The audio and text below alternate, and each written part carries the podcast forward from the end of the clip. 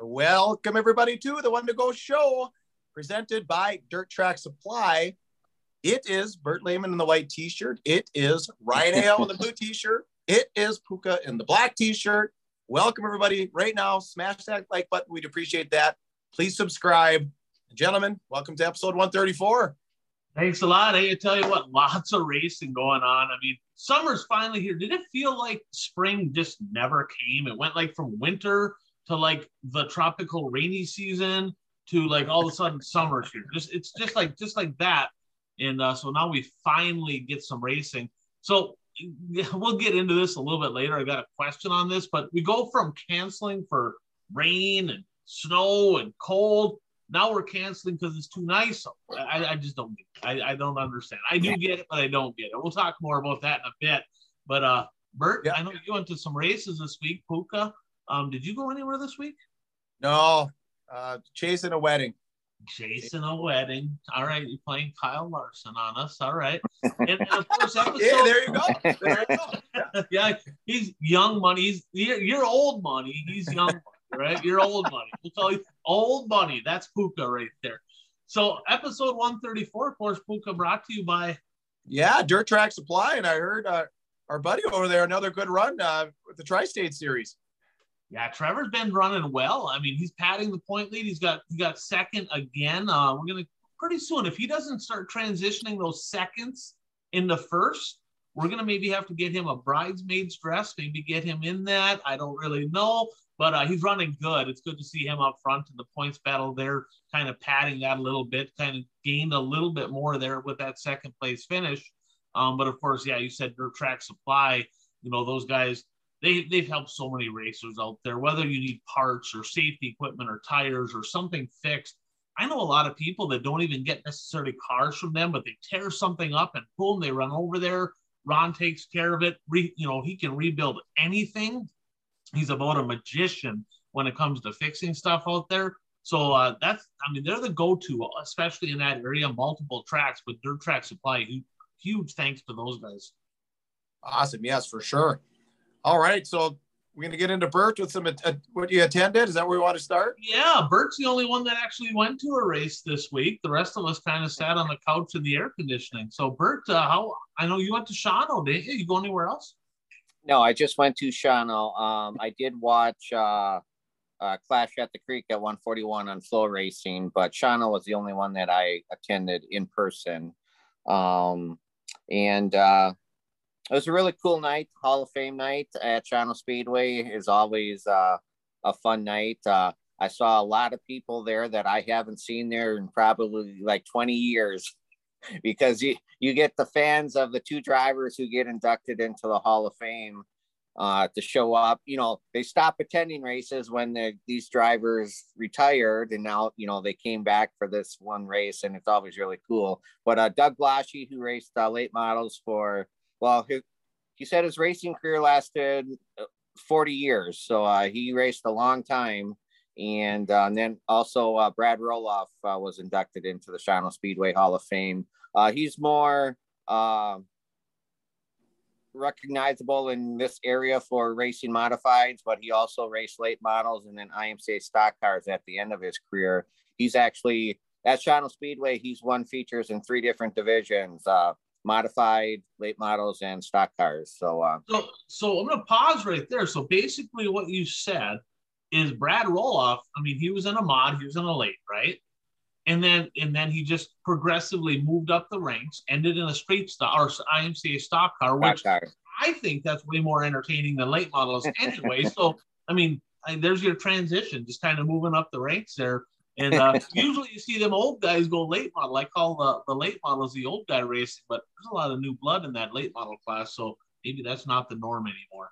But uh, and, what and, else happened? Well, I just want to mention, and it was cool because Lance Arneson, who races in the IMCA modified division right now, uh, put all new sheet metal on his race car with the graphics of Brad Roloff from one of the years that he raced. So it was really cool to see the 03 uh, out on the racetrack again. Uh, Brad Roloff did drive the car around during the national anthem, so that that was that was cool also.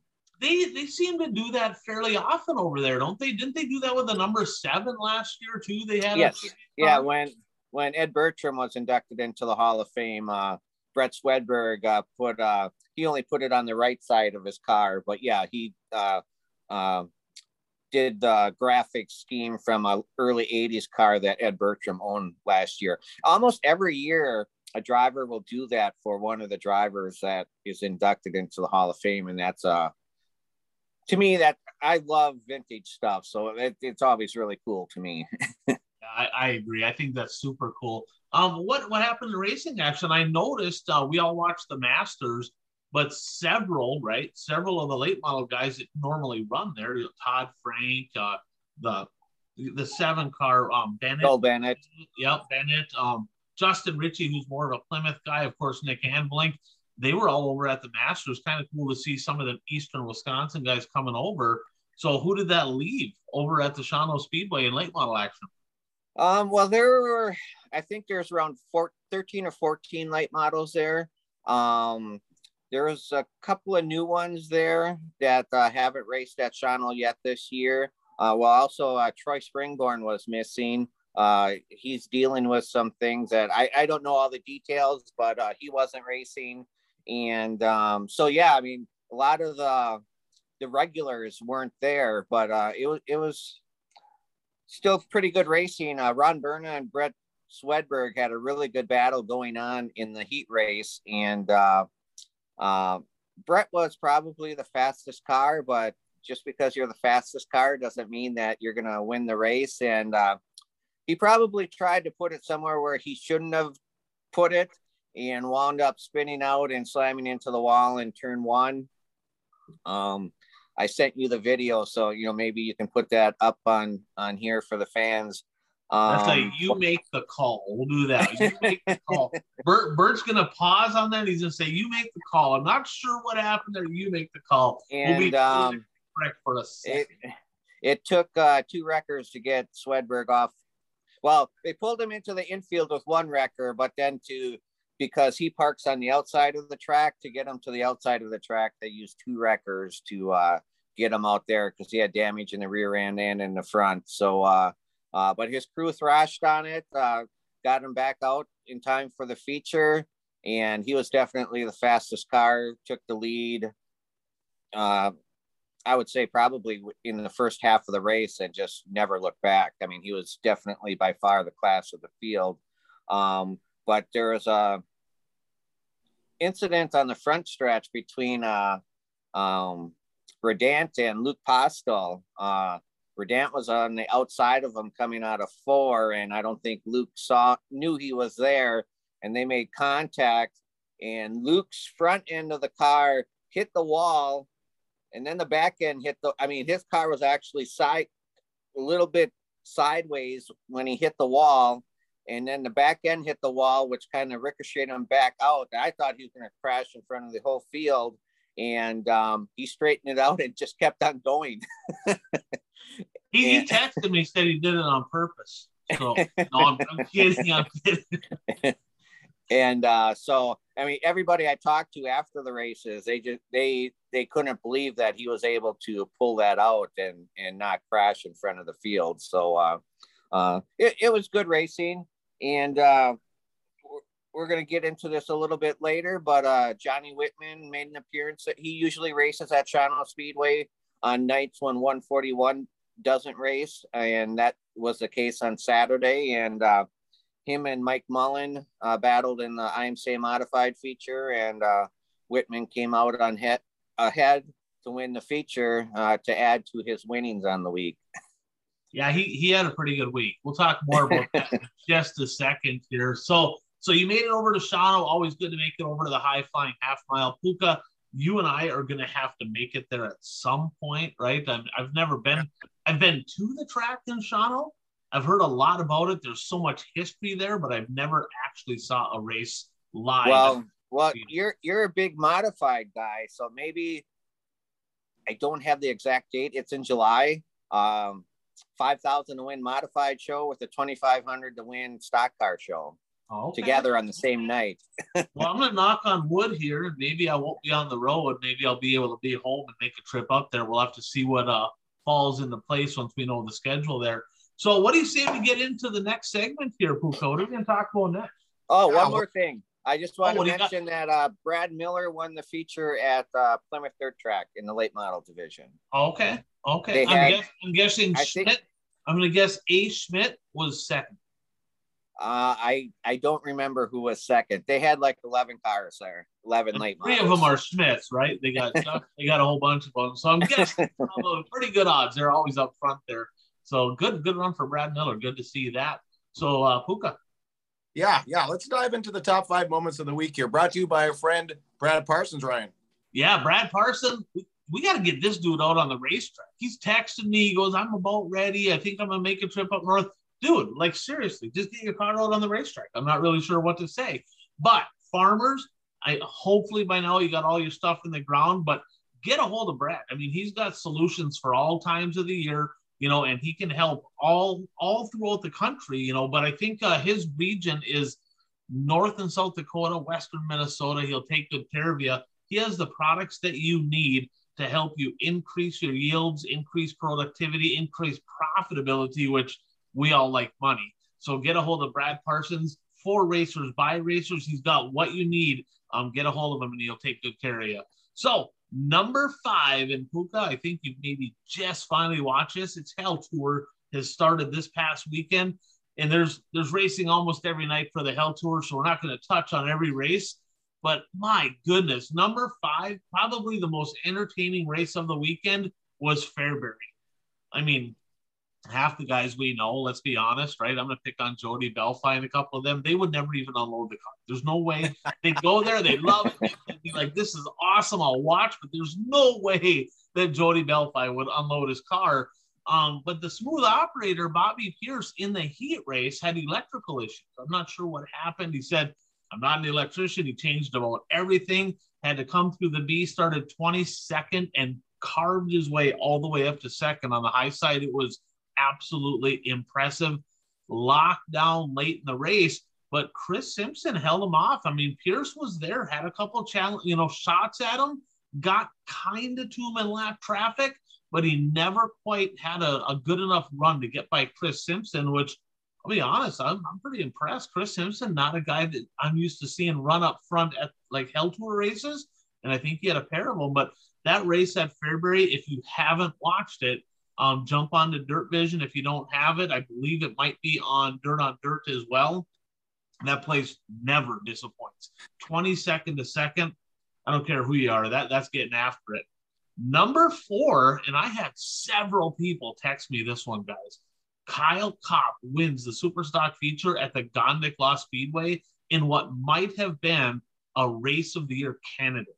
Um, Nick Oreskovich got out to the early lead in this one. I'm not sure what happened. He exit stage right. He broke, pulled off, didn't bring out a yellow when he did it, I don't think. Um, but there was a hell of a race between Terrence Spacek, Andy Grimala, Kyle Kopp, and Scott Lawrence got up in the mix. You literally had no idea who's going to win. I think Spacek led probably five times. Taryn, you got to learn how to do restarts, buddy. Come on, you're killing me. Like he should have won that race. But Kyle Kopp, a second generation driver, very impressive in the 26. Hell of a race over at the Gondik Law Speedway. You can check that out on Dirt Race Central. Number three, Christmas comes early for Dale Ames at the Brown County Speedway. Guys, the first thing I'm going to say is Terry Volts, thank you for finally, finally, finally getting um, um, streaming at the Brown County Speedway.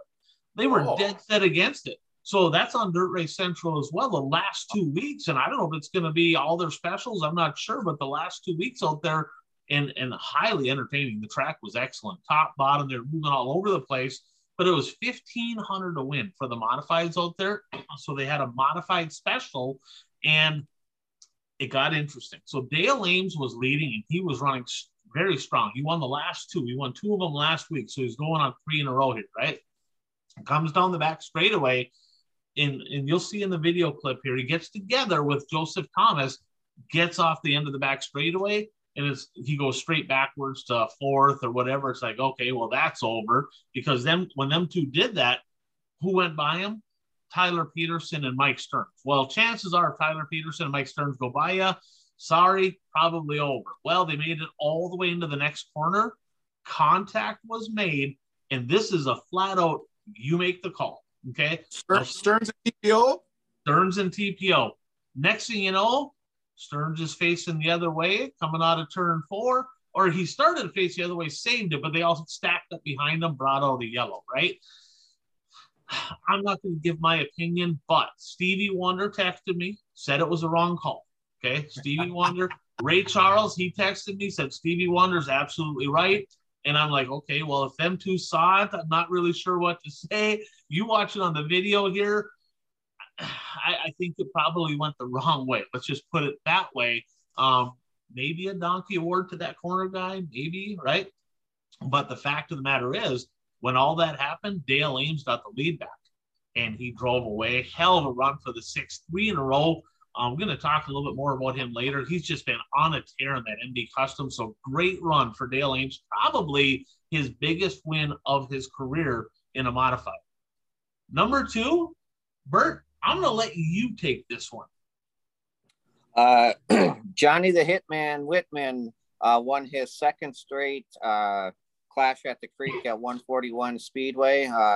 Uh, uh, well, normally it's 10,000 to win, but uh, somebody threw in some extra money. So it was actually $10,500 to win. Uh, so uh, Whitman, it, he's won multiple track champions at championships at 141 Speedway in the modified division. And in it's always been his goal to win this race, and he's always been snake bitten. Something always happens. And then last year, he finally broke through for the win, and he did it again this year. And uh, um, do you want me to talk about it here, or are we going to talk about it later? Okay.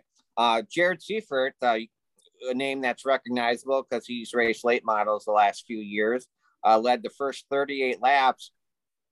And there were several re- restarts, and Whitman tried his best to get by on the restarts, but I think all the restarts were beneficial for him because he was able to gauge how hard he could drive it into the corner. And on that last when on the restart, when he took the lead, he drove it in hard on the outside. It stuck, and then he just, he never looked back from from there. And uh, so Seifert wound up finishing second, and I think um, uh, Mike Mullen was was third. And uh, Jesse Glenns did make the feature, uh, but he retired early from the from the race, and I think he finished 24th. But uh, um, you know, the I have to say a few words about the, you know, the event is normally a two night event, uh, but on on Wednesday when the qualifying night, they normally run double heat races and then passing points, top ten and passing points qualify. But there were severe storms predicted all day, and uh, they started rolling through the state around uh, four, you know, got getting into our area between four and six o'clock, and 141 was still planning on racing. And I mean, I'm looking at, I looked at the radar and it was just red from like north to south. And uh, apparently, um, the county sheriff's department told them to vacate because there's storms coming. And uh, there was actually five confirmed tornadoes throughout different areas of Wisconsin. So, I mean, this this severe weather wasn't anything to uh, mess around with. Uh, I don't think they got very severe weather at 141 Speedway as it turned out, but you have to take those precautions. You can't put the fans in that situation and not just being at the track, but then driving to and from the track and that sort of thing. Um, but uh, I guess track management had talked about cutting the purse, running a one day show. And well, obviously the drivers didn't like that idea. And so actually they kept the purse the same, but they only ran a one day show. And um, I wrote down the admission prices. So on Thursday, uh, to get into the grandstand was $20 and $30 for a pit pass. So they didn't raise their prices at all either. So, uh, I mean, you got to give a hats off to 141 Speedway for, you know, they could have jacked up those prices and say, hey, it's it's a two day, you know, this would normally be a two day show and just double everything, but but they didn't. So, um, you know, hats off to them for that. Yeah, that is pretty cool. Hopefully, they didn't take a bath financially. Yeah. Hopefully, they did well because that is a hell of a show. Of course, that one is on Flow Racing. Um, so if you missed that feature, it was definitely worth watching. The street, the stock car feature was good as well. Yeah, and uh, noting that, uh, you know, Benji Lacrosse, you know, who won a ton of money last year, won this event twice in the past, didn't qualify for the modified feature. He crashed during a B main, uh, but he did win the the IMCA stock car feature that night. So, and I they didn't do the double heat format since it was all run in one day. It was draw, redraw. And uh, after seeing both versions, uh, running the double heat races is definitely better, in my opinion. I like. I thought I just watched the features a lot of times, and I thought the track was good. I'm always nervous about running too many races because Right. it locks down. Oh, yeah. you, You- know, You I couldn't, thought the you racing couldn't run pretty good. the you couldn't run the du- the double heats in uh Same in day. one night. No, Yeah, that would have been too much. correct. did- Well, They did the best that they could with what they had to work with. for sure. And ha- like you said, hats off for still paying that. Um, and number one, Puka's a late model guy. We're all we all like late models, so we're gonna go late models for this one. How about Nick Panitsky getting his first career late model feature win at the Cedar Lake Speedway on night one of the Masters? Guys, last year I'm like watching this 22. At first, I'm like, I don't even know who this guy is, right? I don't even know who it was. And he was running up front, and I'm like, he's got car control. Like this guy really gets it. Like he understands it. He's a converted asphalt guy now. Now a dirt late model guy in an MB Customs, which almost everybody is over there, right? But uh, highly impressive. And not only did he win, but he was throwing haymakers, right? Him and him and Pat Doar were swapping sliders. I mean, he held off some really, really good cars. Good car count over at Cedar Lake tough break for him though. He uh, he actually said in victory lane, I like getting up on the high side and stretching those rods. I don't know if you heard that in his victory lane speech. well, he cracked a piston, and uh, he, yeah, so he, he, you know he didn't necessarily stretch the rod, but he had engine issues, which thankfully it was only a cracked piston. It sounds like it's not catastrophic. Um, so he was not able to race on Friday and Saturday after winning the opening night, but he put on a hell of a show. Keep an eye on that 22. I have a feeling he ain't done winning. He's he really gets around that place good. So oh yeah, I remember it was a legendary. I think we came on our radar. He got like second or third. I think one Yeah. of them was like same things. Like who is this guy? You know, and think about first, not not just his first win, but on the big stage. I mean, racing dirt's filming the thing. It's put, going out nationally. I mean, the, the crowd isn't as good on Thursday as it obviously is on Saturday, but still, still the Masters. He can say he wanted the Masters. So congratulations, Nick. That that was huge. It was like a Cinderella story. Yeah, and the car count was great, right? I mean, so you look at the car count at that deal, and so it's not like he was racing a, a 20 car field. And if you if you're going, hey, I just won a 20 car feature, nothing wrong with that, okay? But this was like in the 40s for car count. So when you win a feature when it when there's that many cars, that's tough to do. You know, and to get your first one on that stage, that's just awesome. I, I really hope they get that engine back together soon. Let's stick with the Masters let's uh, let's jump over to the recap because that was quite honestly in the area that was the event right? Speed day event they had the USMTS mods had USRA late models which are limp B late models or whatever crate late models whatever you want to call them 604s and then of course they're not WISSOTA late models but they're kind of WISSOTA late models right? They you can run a little bit different with the restrictor but it's about as close to a WISSOTA late model as you can get. Um what stuck out to you guys? Puka, you haven't talked much. So let's go ahead and start with you. From the Masters, what stuck out? And then, uh, you know, maybe touch on your biggest surprise, your biggest disappointment, you know, just overall what stuck out to you in, in a r- whole realm of things. Well, my first off, biggest surprise when I heard Brett Larson was hopping in for Kevin Eater on with I think that was Friday, right? What'd you guys think of that? I, I was, I mean, it's great, but I was just like, whoa, like, you know, he raced. Where, where is he? Like, you know, and so we've talked about Larson, like his kid is racing.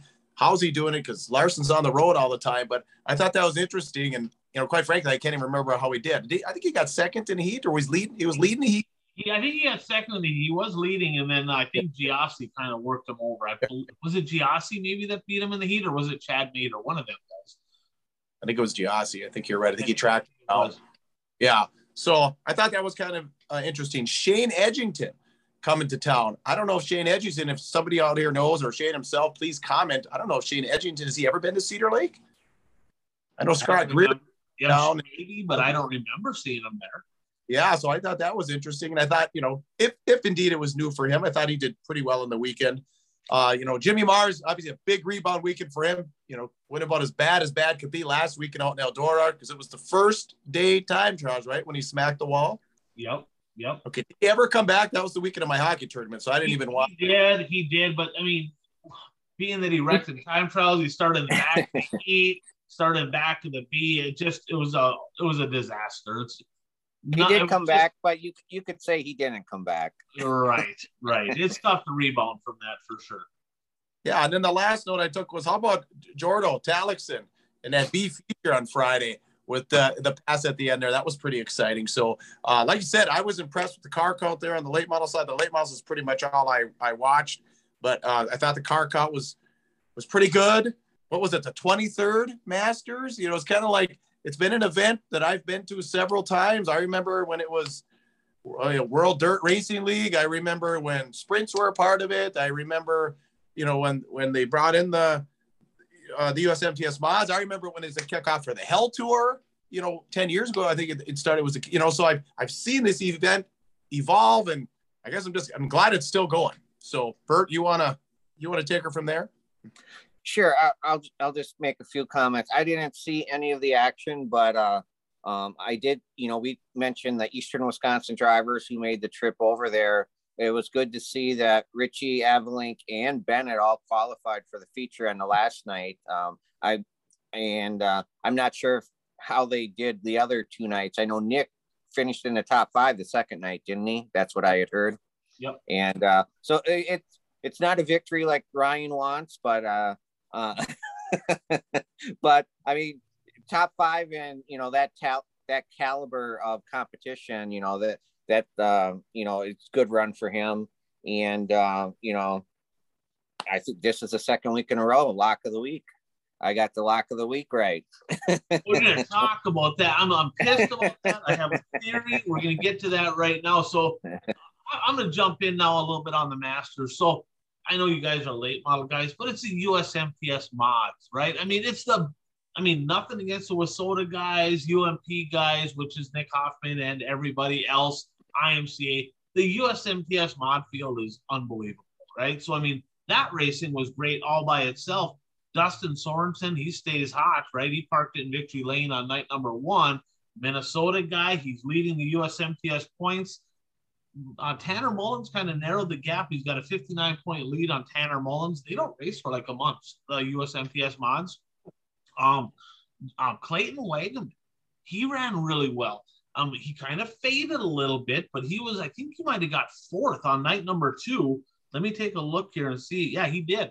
So night number two, Clayton Wagman, I believe that's a full fledged WISSOTA car. Okay. So you talk about you got Lethals and Mullins chassis and Hughes chassis. His father-in-law is Jay McDonald. Okay, JMR chassis.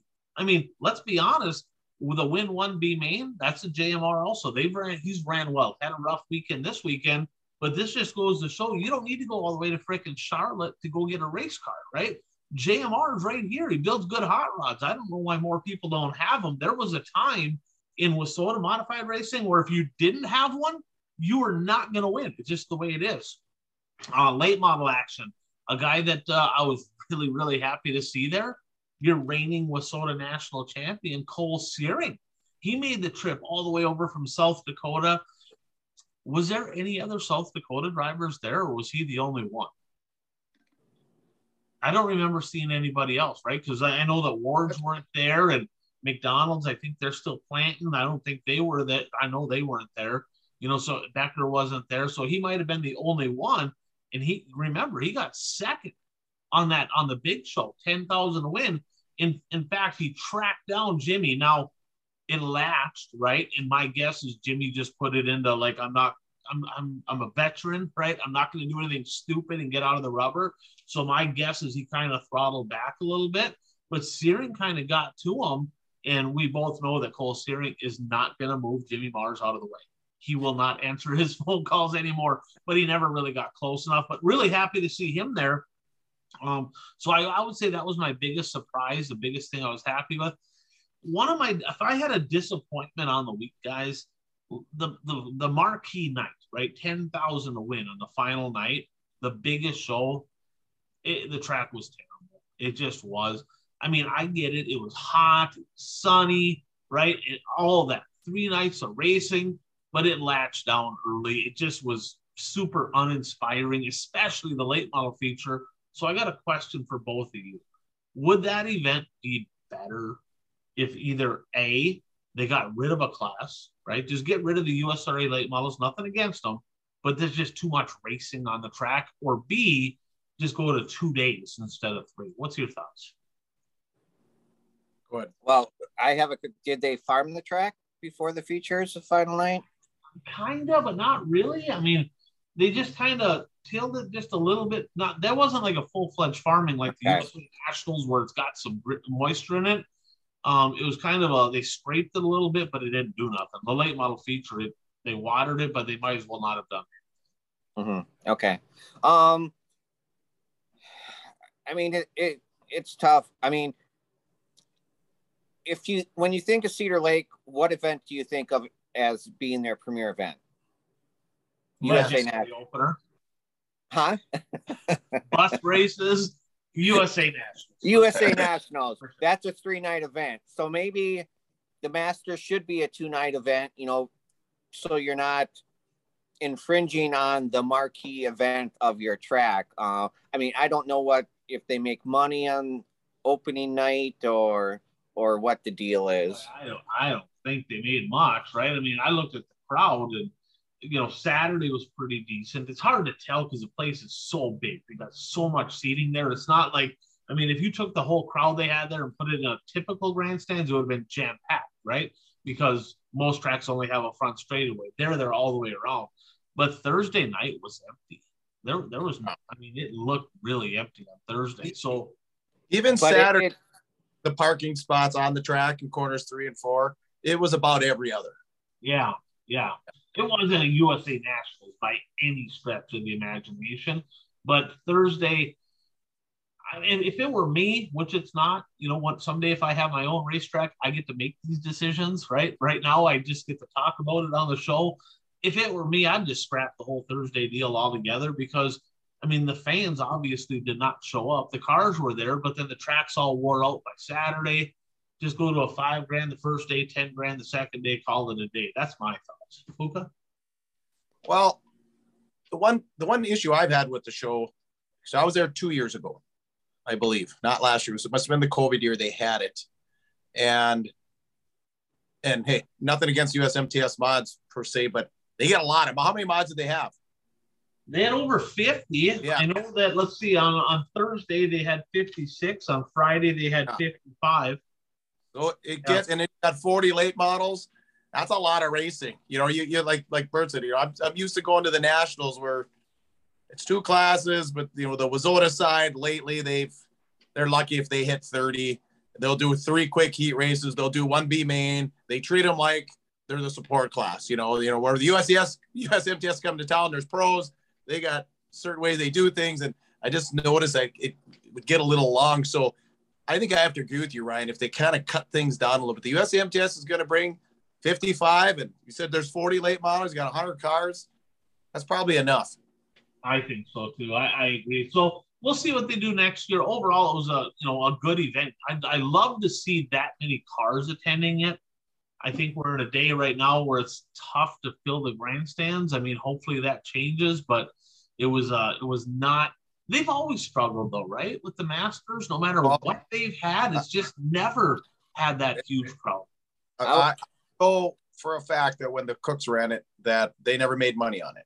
You know, so and the Coffins have had it a lot longer than the Cooks because the right. Cooks probably only ran it for five, six years. So, and of course, like I said, you could see that the changes. Like I said, I remember it was WDRL. I remember when they had the I don't I don't think it was the I maybe it was the IRA sprints or was the local the USMS whatever you know as a you know was a sprint deal and then like I said I remember Hell Tour was a part of it and then it was then they brought the, the USMTS probably been but six seven years maybe you know so they have tried things and then it was only two nights and now it's three nights and so but it's been like oh then they did a fifty thousand win mod race like what three years ago for the year before COVID right, right? it was did RTJ win that one he might have. I don't remember to be honest with you. Anyway, yeah, or maybe it was yeah, or Sam. Anyway, this that was like in 2018 or 19. It was a 50,000 pod show. So they they've really tried, but now the last few years, you know, it's been consistent. So, you know, hopefully, but let's hope it keeps going. Go ahead, Bert.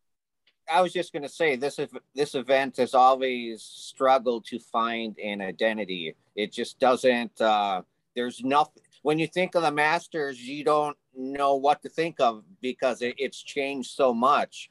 And uh, I mean, didn't the event originally start out as an invitation only for late invite models? Only. Invite only. It was yeah. You had to qualify through other races. Top five, and it was over 100. Top five at the Dirt Track World Championship. Top five at the Dream. Top five, and then you.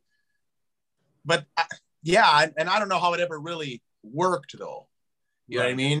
You know, and then and then I remember it was technically, yeah, I'm pretty sure it was technically called the Masters, but I remember Tony Stewart running there in the JD Byrider car and probably like 99 to well, it started around that time, but there was I remember Auckland Stars. It was the Stars. Remember the Stars series?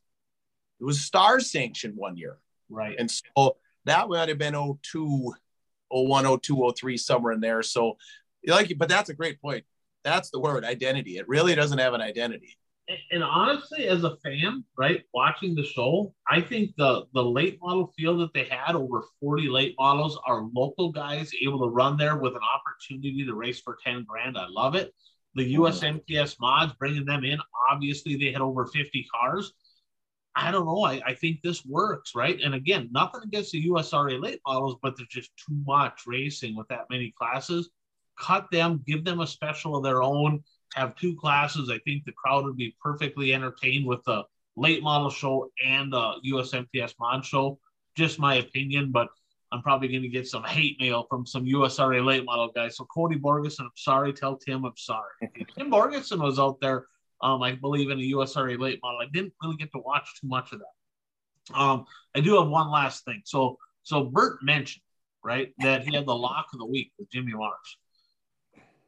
I got to be honest with you. I think there's a conspiracy brewing. Okay. G- uh, AJ Diemel was the most dominant force in late model racing in the area to end the season last year. And in case you forgot, he's one for one this year, right? I think I think he only has one show, maybe two, but one for sure. I think he only has one, and it was a Dirt King show, the Tom Stiding Memorial, and he absolutely curb stomped him over in Menominee. And and Jimmy struggled, right? He had a rough week at Eldora, right? Do you think there's a chance that he found out somebody had COVID? Said, I tell you what, why don't you go to lunch with AJ? I'll buy, right? I'll stay away from me. Gave AJ COVID, right? And then and then they found out a little bit late, okay, don't come back into work because you have COVID. Now, now he's going, what the hell? I can't race. And Jimmy's going, well, I can't. That's really not my problem. Do you think that maybe there was a seed planted there to I'm, I'm just saying. I, I just huh? Yeah, he's recovering from it, which I, I texted him. He says, "Yeah, I'm recovering from it. Sucks." He goes, "There'll always be more races, but sounds like he's on the mend, which is a good thing, you know." Um, hopefully he gets back to you know good health. But man, what a shame, right? I mean, you take one of the, I mean, regardless of all the good cars that were there, you put AJ Diemel in the mix, and that's a whole nother that's a whole nother story because he's he's a number one contender all the time. Every time he unloads a car, and as bad as he killed him last year at the legendary 100, man, it would have been good to see him out there in the mix because I feel like he might have had a little something to say about what happened there. So let's jump into a little recap and analysis. You touched kind of on Eastern Wisconsin, Bert. Is there anything else that you want to touch on, or you pretty much got her covered over there? No, I pretty much covered everything in uh, pre- uh, previous segments. What's what's coming up this week? I know there's a couple things coming up in Eastern Wisconsin. What's what's coming up? Oh yeah, there's uh actually uh, two Dirt Kings races back to back nights this week. Uh, Friday night they're at Gravity Park in Chilton, And then uh, Saturday night, they're at uh, Shawano Speedway uh, for the second time this year. So uh, um, it's not too often that they race on back to back nights. So uh, that'll be uh, it'll be interesting. That, that's almost a size difference, right, between the Belleville High Banks and Belleville Low Banks. I mean, yeah. you got Gravity Park that could probably fit inside of Shawano. So yes, and yes, and I, I, will touch on that later in the show. Okay, okay. well, I'm gonna get into uh, Puka. Unless you have something you want to touch on, I'll touch a little bit on all the WISSOTA action, and I'll try to go fast. There was a bunch of it. So we'll start Grand Rapids Speedway this past Thursday. Tyler Kittner, he got his fifth of the year. Call that his little honey hole over there at the Grand Rapids Speedway. Terrence Spacek made a trip up. He was there for opener, had the lead, broke, but he capitalized on that uh, starting spot. Got number six on the year. Guys, the track still not coming into shape. It's rough, it's choppy.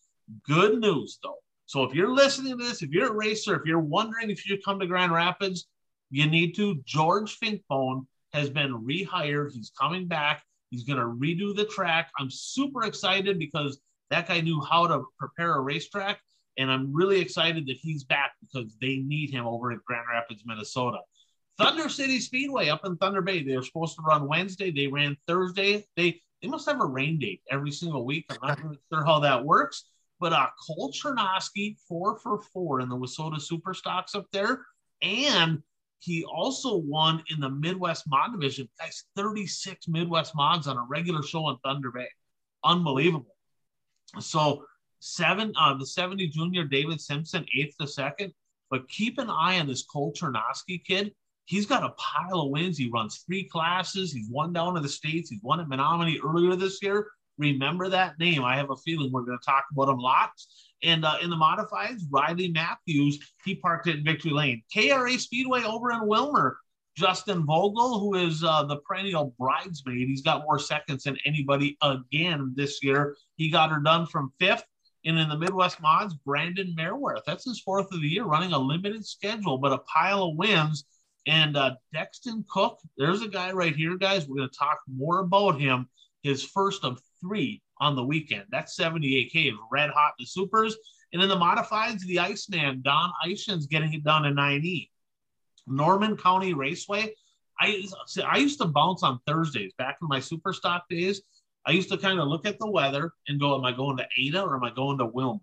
And I ran Willmar more, but I'd go to Ada no problem if that if that looked like the best alternative because I was running for national points. And two drivers that were there when I was racing there parked it in Victory Lane at Ada. Justin Jones, remember that name, Puka, the 69 car. He's running mods. He's now he's back in the Midwest mod. He got it done. They had late models there um, on Thursday night too for a regular show. Six cars. Oh, not NLRA, just uh... not NLRA. So I'm not sure what to think about that. There was a lot going on, Masters, other stuff. Not sure what to think, but the E85, Jason Strand, he got it done. Good to see him in victory lane. Tri County Speedway out in Wishek, 10 speeders. Casey Usatis back to back wins for the 2U. And the Dirt Doctor, Lauren Johnson, his fourth of the year in the Midwest Mods, making the trip up from South Dakota to Wishek. I was kind of surprised to see his name there. I don't think people want him to show up because he's fast. Mandan, North Dakota, Dakota Speedway, 18 street stocks. This was an interesting race. Jason Berg led the race early, looked like he pretty much had it under control I'm not sure what happened, but he broke on about lap six, pulled off. Hunter Damagala, who won the race of champions last year in the street stocks, got his first of the year. Good to see the 97 back up front. Princeton Speedway, 14 super stocks. Dexton Cook, his second of three wins on the weekend.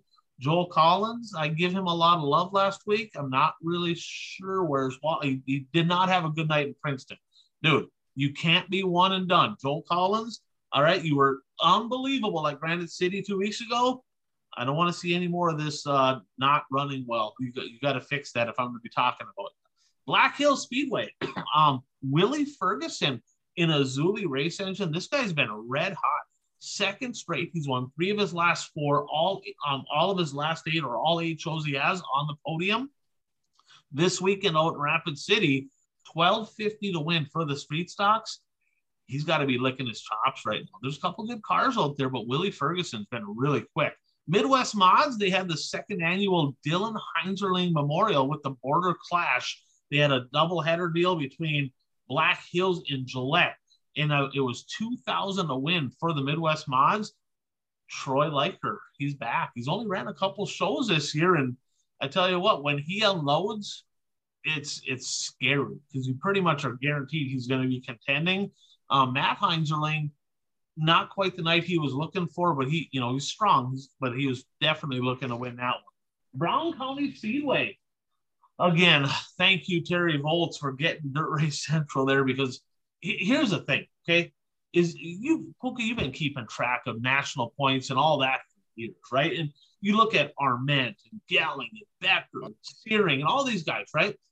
You think about all the the big names that we hear about, right, from South Dakota, but we never really got to watch. So there's always that East versus West, and we always had that Eastern bias going, you know, ah, they're from South Dakota. Watch it on Dirt Race Central. I'm telling you, there's some freaking good race car drivers out there in Aberdeen. They had a stout count. They got a lot of culture. Excellent to be able to watch that. Hopefully, it's a weekly thing. In the street stock, Miller's Luke Johnson he got number uh, number three on the year and ended the 2021 by winning two of his last three. Actually, this was his first of the year. Number three he is, but uh, he's ended strong and he's back in victory lane. Midwest Mods, a little drama. Jump on the Dirt Race Central if you want to see what happened. But Christmas come early for Tim Canton, who also got a new MB. But what happened is Connor Bloomhart was looking for his first win for his first career win, never won an A main, right? And it was coming down, they were coming, I believe, for the white flag. And here comes Lane Johnson, who was running really good, and he threw a haymaker slider and missed. just punted them, punted them both off a of turn four. And it's like, oh no. And hey, that that place, I mean, well, there's a lot of sliders at Brown County. Go ahead, Bert. Well, apparently he didn't miss if if he punted them. Yeah, yeah. I know what you mean. Yeah, you're, you're, right. He full contact off the race. Bad deal, but both of them were out, and I mean it was it was a bad deal. I mean, I, he didn't obviously mean to wreck him. He tried to slide him and just did not have him cleared. But uh, a good win for Tim Canton in the super stocks. Seventh straight win for the 71 of Trevor Nelson. Really in a league of his own out there. I mean, there's some there's a couple pretty good cars, but he is flat out dominant. He comes from the fourth row every night. In the modifieds, we talked a little bit about that already. Dale Ames is third, um, third straight 1500 to win on that one. Um, Kent Arment exited early. I'm not sure what happened. He broke. He was running up in the top five. And in the late models, Kent Arment snuck by Chad Becker. I'm telling you what. So Becker's kind of been the guy for the last few years. Searing was last year, right? Searing and Becker. Becker was kind of the few years before that. Arment is always that perennial guy. He looks scary fast right now. Arment was really fast. And, and if you watch that, there was a little food on the bottom, a little food on the top. And he just, I mean, unbelievable to watch Kent Arment get around the Brown County Speedway, jump on a Dirt Race Central. Chateau Speedway down in Lansing, Minnesota. 16 Midwest mods, a 35 Tony Bloom getting his first career Midwest Mod A main win. Um, he took about a decade off, come back to racing, just never got in victory lane. Congratulations on his first ever win.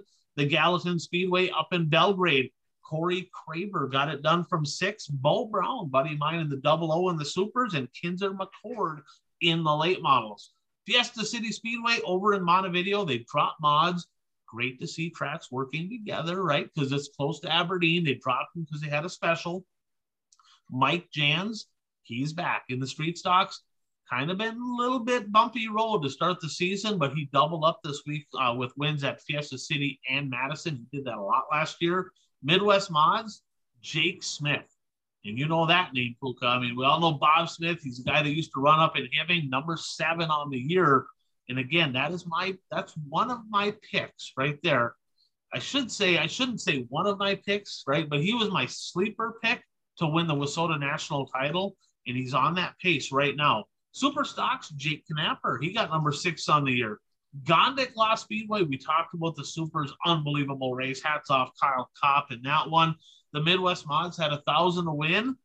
Team Canada, Cole Chernosky made the trip down from Thunder Bay, put it in victory lane, and he really kind of uncontested. I think Cody Carlson maybe was a little bit there, but uh, Chernosky, I'm telling you, that that's a kid right there. Keep an eye on that name. In the modified division, Billy Kendall. Billy Kendall. I didn't. I don't even know about this guy. Right? He. he the only reason I knew who he was, his car, his shop where he works on his car, is right next to the training yard for Helverlines, right in Superior. So I'm like, who the hell is this guy? He builds his own cars. His dad is it's a family built deal, 218 mod or 218 chassis, and uh, got his first career win in the modified division over in Superior. So pretty cool to see. I mean, he's won some IMCA stuff, but first WISSOTA win, but a home built car getting getting it done. In the late models, Danny Vang, number two on the year for the rookie, kind of right. He had a couple shows at the end of last year, but he looked really strong. 109 cars. Um, they had a really good car count over in Superior. I 94 Speedway, and I don't know if you guys saw this or not. So I'm going to start with this. We've talked, we talked about this last week where Don Shaw and, and Moss had a little bit of a to do, right? And stuff happened or whatever.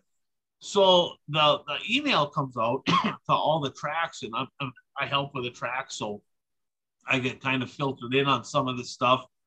Don Shaw got a two week WISSOTA suspension from his actions at the I 94 Speedway, which he owns. In the history of racing, have you ever heard of somebody that races at a track they own suspending themselves ever? Like that, that's, I'm like, holy cow. And don't get me wrong, with some of the stuff that happened there, he probably deserved it, but I don't know if he suspended himself. Maybe his wife sent it in. Maybe a tra- I don't know how it all happened, but Don Shaw suspended for two weeks for actions that happened at his own racetrack. So I guess at the end of the day, nobody can get away with anything over there because if he suspends himself, you better not. You know, you better watch your p's and q's because he ain't afraid to suspend anybody. Right? Street stocks, Kyle Dykoff, Midwest Mods, Travis Sauer, who's super strong over there, and in the late models the guy we just talked about, Dave Moss. He got it done from sixth, but that SSR of Ryan Michelson guys, 11th to second, and he was kind of tracking Moss at the end. So he had a really good run over there as well. McLean, uh, McLean County Speedway over in Underwood, North Dakota. Every year they have that double header. I think it's during their fair where they have late models come in, and uh, 2,000 to win each night. Nine cars the first night, 13 the second night, disappointing. I mean, there's so much going on. I know some of the South, or I know, I know, uh, Searing went the other way. Becker, I think he was salty. I think he had a questionable call there last year, so he didn't go back. And you know, I, I was kind of upset not to see more cars, but Cole Schill doubled up. So last week he got his first win in over a year. The 44 parked at Victory Lane both nights. So congratulations, Cole Schill and we got our first Aaron Turnbull sighting. He came down for night number two and got second. So um, he wasn't there for night one, but he did make it down for night number two. River City Speedway up in Grand Forks, North Dakota, Steffes Street Stock Tour action. Tucker Peterson had a couple wins last week. He was gone. Looked like he was going to win this one. Flat tire. Kyle Anderson got it done. And there's a kid there that wins a handful of races every year. So congratulations on a Steffes win. Rebel Midwest Mod Tour, Lance Schill has been flat out dominant up there, just dominant. And he was dominant again, but a guy that stayed with him, Corey Stork, was right on his bumper, but they pulled away from everybody else. But Lance Schill back in victory lane. And in the late models, um, let's see here. Yeah, Peterson. Um, Joey Peterson in the seven, a guy I used to race against in the super stocks. He actually took the lead, and then there was a yellow, and Greg Freestad, a guy that I don't think he's visited Victory Lane. He led a pile of laps, actually looked good, but after he took that slider, he just kind of faded. I think he maybe finished fifth or sixth. Salmon Salmon Valley Speedway. I'm not going to get into results here, but they I just kind of keep an eye on them because they they're trying to get some WISSOTA stuff going on. They're trying to get WISSOTA supers. Interesting place. They they actually had some video footage um online on Speed Sport, and you can watch out in Salmon Valley, uh, Salmon, Idaho. It is so kind of an interesting deal to check on. They're, they're trying to get some WISSOTA classes, but it's not quite working yet. Big Sky Speedway out in Billings. Puka, you've been to that place a time or two, right? Mid 20 yeah. Midwest mods. Vance Lorenz in the Midwest mods. You know who builds his motor? Nick Hoff, Hard Charger Race Engines. Good, good buddy of ours. Yeah, got to give him a shout out. He used to build my motors. Good buddy of mine. Uh, 12 street stocks out there. Corey Craver, his second of the week. The big three, I call them the big three, finished one, two, three. Of course, Corey Craver, Rob Petrov, and Jeremy Castro. And in the late models, Kinzer McCord. I feel like I said that name already. That's two on the week for him. Devil's Lake Speedway. They had the uh, Steffes Street Stocks and the Rebel Midwest Mods. Local Dan Eberly, he got it done holding off hard charging Johnny Carter and the Streeters. And the slump is finally over for the nightmare. Lucas Rodine. He started out with a couple wins. He was absolutely like terrible. Remember, I said uh, he's in the not hot list. Well, he won the Rebel Midwest Mod Tour race in Devil's Lake. So I guess I give him a little mojo there and got him back on track. Electric Electric City Speedway out in Great Falls. Um, eight streeters, Dave Azur in the street stocks, Travis Schumati in the Midwest mods, and TJ Popham from seventh, holding off Casey Stephenson, who seems to win everything out there. So nothing against Casey Stephenson. Nice to see a different guy in victory lane at least once, right? North Central Speedway, sixth of the year for Dylan Nelson, that 25 car kind of bounces around a little bit. Keep an eye on him. He's going to win some races. The kid's getting better and better. Tomahawk Speedway, fan of the show, incidentally, fan of the show. Colton Kluckman, and he's from Wausau, first career feature win.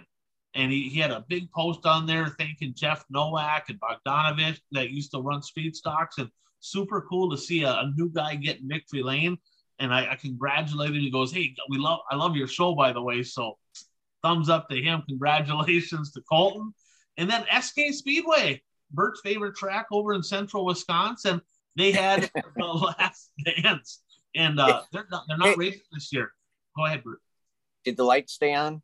The lights did. I'll be honest, man, hell of a good car count. I don't know the exact numbers, but I mean, there was double digits in every class, and some of them were 14 to 16. They had a really good car count over there for the last dance in uh, Jeff Nowak, Zeuli engine. He parked in Victory Lane in the Streeters. Mike Widman, who he won a pile of races over there last year. He got it done in the Midwest mods, and uh, Brandon Dolman brought the Dirt Dueler house car up there. He got it done in the supers, and local Chris Ortel, um, he got it done in the modified. So who knows? Who knows what the future has in store for the SK Speedway? I, I don't know. Um, hopefully they figured out a way to keep that place going, but that's it for this year. They're done. ABC Raceway, Ashland, Wisconsin. Super Stocks, the flying farmer Nick Reskovich, who had a shot to win Friday, did get it done on Saturday from sixth, um, which when you're Steve Stewart's been the man over there, not quite his night over there on Saturday. I think he got like fifth. Modifieds, Brandon Kopp, his fourth of the year, absolutely on a tip. Brandon Kopp is uh, he he started out last year, and everybody said this. They're like, "Wow, he's winning races, but he ain't winning anything meaningful. It's all low car count stuff." Well, now he's starting to win some meaningful races. That 22 is for real. Deer Creek Speedway, they had street stocks and Midwest mods. Now get this: mid in the Midwest mods, they have 21 WISSOTA Midwest mods, 38 USRA B mods, and 21 USRA mods. They got three classes of mods at Deer Creek, two classes of B mods. And between the two classes of B mods, they had 59 cars. That is unbelievable. Now, and for the life of me, I'm like, why do you need USRA B mods and WISSOTA Midwest mods? But that they have full fields in both. And in the street stocks, Colton Brower, I believe he's 15 years old. Um, and he's been racy. He was really quick at Viking. Both of them are into the KOL 34 he started seventh. Braden, who was my pick to win the national championship in the streeters, eighth to second. Now, I'm going to call this the Liker effect. Okay. Because let's be honest, Troy Liker, either one of them two, Troy Liker and Tony Liker last year, if either one of them didn't race, the other, no disrespect to Lucas Rodine, but if if neither one of those, if one of those two didn't race last year, the other one's a national champion. Plain and simple that was going to happen. Colton Brower might be the reason that keeps Braden Brower out of winning a national championship because he's going to take some wins from that kid's talented. I'm watching him, and uh, that we're going to call that the Liker effect. That's going to be something to keep an eye on. Up in Emo, north of the border, Hibbing didn't run, so Wyatt Boyam went to his home track, got it done in the Midwest mods, and Brody Straycan in the modifieds. Gillette Thunder Speedway, they had night number two of the Border Clash two grand to win. I bet you can't guess who won the Midwest mods. Which one, Troy or Mike? Troy Liker. Troy Liker. Yep, he got her done. And Eddie Kirchhoff doubled up. They had makeup features in there too. They, they get really low car count, four, five, six late models. Eddie Kirchhoff wins every night unless Cole Searing or Becker make a run out there. Um, Heinzerling got second, but Troy Liker uh, looking for some redemption because coming up this weekend is the Mountain States Mon Tour. Um, they got two races at Big Sky, two races at Sheridan. Last year, Tony Liker won all four. I don't think he even has a car, right? So I, I don't even know if he's racing. Troy got two seconds, two DNFs, and he had to be a little salty that he didn't win. I tell you what, it's tough to bet against that guy. He's going to probably have a pretty good shot at sweeping the whole series. Greenbush, uh, no streets, no Midwest mods because of the tour. 11 mods. Uh, I guess he's your defending track champion, Jordan DeRay. He got it done. Madison Speedway, Mike Jans, like I said, he doubled up. Darren Anguser in the Midwest mods. Ryan Flotten, not quite as good as last week where he lapped the entire field, which was two of them. Um, but this this week there was more cars. They had six cars there, and he did get his second straight win. Congratulations to my buddy Ryan Flotten and Brian Hobbin in the modified division. Ogilvy, no mods, no streets. Did you guys watch anything from Ogilvy? No. First thing I'm going to say, they had wing modifieds there. You, you remember, of course, Kevin V. Brock, right? Oh, yeah. Chase V. Went for a ride. There was a guy, I don't remember the guy's name. They were side by side. And I don't know what happened. You you can jump on Dirt Race Central, but all of a sudden he come down into his right rear. I don't know if he come down to hit him on purpose. I don't know if he come down to try to like get underneath him. I, I don't know how it all went, but I can tell you right now there was a lot of hurt feelings, and uh, it sounds like Chase Wheatrock got a little bit beat up. Hopefully he heals up soon. But that car went for an absolute tumble, one of the more violent rolls I've seen in a while. But in the Midwest mod, Zach Benson got it done. And the Super Stocks third of the week for Dexton Cook from eighth. So that's 78K. Sabraski wasn't there. Nothing against Dexton Cook. Of course, he did beat him last week there, right? Dexton Cook did. But uh, Sabraski ran over at the Masters this weekend. Rice Lake Speedway, Nick Trainer from eighth in the street stocks. Kennedy Swan, her first win of the year impressive too. She split first and second. So she actually put a sweet move on. It's on I I know they have it on their Facebook Live, but she put a hell of a move on Race of Champions qualifier. She qualified for that, but a sweet move by uh, the young Kennedy Swan to get her, her first win of the year. Eric Olson, the veteran in the Superstock, got it done, and Buzzy Adams. Not sure if you heard of that guy or not, but he got it done in the modifies from the pole. Race of Champions night redraw here's the deal, Rice Lake. Um, don't let Buzzy start up front. Just don't. Okay. Just literally, if, if he draws the pole, just say, we'll give you an extra hundred bucks or whatever, start last, put on a show. If he starts up front, everybody just goes to the concession stand, they grab a beer, popcorn, it's over. It's not even entertaining unless you're a Buzzy Adams fan, which there's a bunch of them. Viking Speedway, Ryan Saturn of the Street Stocks, Midwest Mods, a sneaky fast uh, Brendan Blasick, who I talk about quite a bit. Um, God, he's he's always there. Not quite winning as much as I anticipate, but he's always there. But uh, good to see him win. And Trevor Sauer, Jeff Kraus. I'm saying Trevor Sauer, not Jeff Kraus. He's won three of five. Coach, got to put that 29 star in Victory Lane. We got to get her done. This is the week. Got to get this ain't the week. They don't even race this week. They got a concert next week. Okay, but hats off to Trevor Sauer. Modifieds, um, Brett Hoyam. There's a guy. He's only got two races in, one win, two races, and he's a guy that wins a couple races every single year. He's just solid. He runs over at the Viking Speedway. Not sure why he wasn't out most of the year, but finally back on track. And out in Sheridan, Toby Price. He got it done, 51 years old. I'm thinking that's Joey Price's dad, but I'm not positive held held off Jeremy Castro, who's won about everything at Sheridan, and Bernie Fisher in the Midwest Mods. Halverline Speedway, Proctor, Minnesota. You guys see the late model count at Proctor? Over 20 or at 20? What was right it? at 20. Somebody said 21, but I think my race pass said 20. Unbelievable, right? I mean, we're used to seeing seven, nine, right? 20 late models, and I didn't really see anybody out of the ordinary. I mean, they're all right from there. So great to see that over in Proctor. Maybe partially because Hibbing canceled, because there was a couple Hibbing cars that went up there. But uh, Mike Belfi got it done from the third row. Hell of a run for Mike Belfi and Brandon Kopp from seventh, his second of the week. He's been on fire. Oreskovich, his second of the week in the Super, and Cody Carlson got it done. And uh, I tell you what, that's a lot of a lot of racing action over this past weekend. The Sunday tracks, um, a lot of them canceled, right? Watertown, Liz, Granite. They didn't cancel on Sunday. They canceled on like Tuesday, Wednesday. Bemidji, same thing. Bemidji, yeah. And, and I don't know what the temperatures. I should have actually looked. It probably was hot, but it sounds like there was a little breeze at a couple of them. What is your thoughts as a fan? Okay, from your perspective on these tracks canceling four or five days in advance for too hot. I can see canceling the day or day day before, day of. But what's your thoughts four or five days in advance that the forecast says it might be too hot? I think this is the first time I've ever heard of tracks canceling because it was too hot. But you know, if you're sitting in the promoter's seat, grad parties are going on. Of course, it was Father's Day. You know, I mean, you know, and of course, there's the the fuel thing we keep talking about, not just for for drivers but for fans. But yeah, I I saw it on Bemidji's Facebook that they were canceling due to heat. and we've been in contact with the National Weather Service, and um, I, I don't know, maybe there's some sort of liability they're worried about. I don't know. How many beers does it take to pass out when it's 95 degrees, Bert? You've been to the many USA Nationals. so, yeah, you sit by uh, well, so well, you just count next time.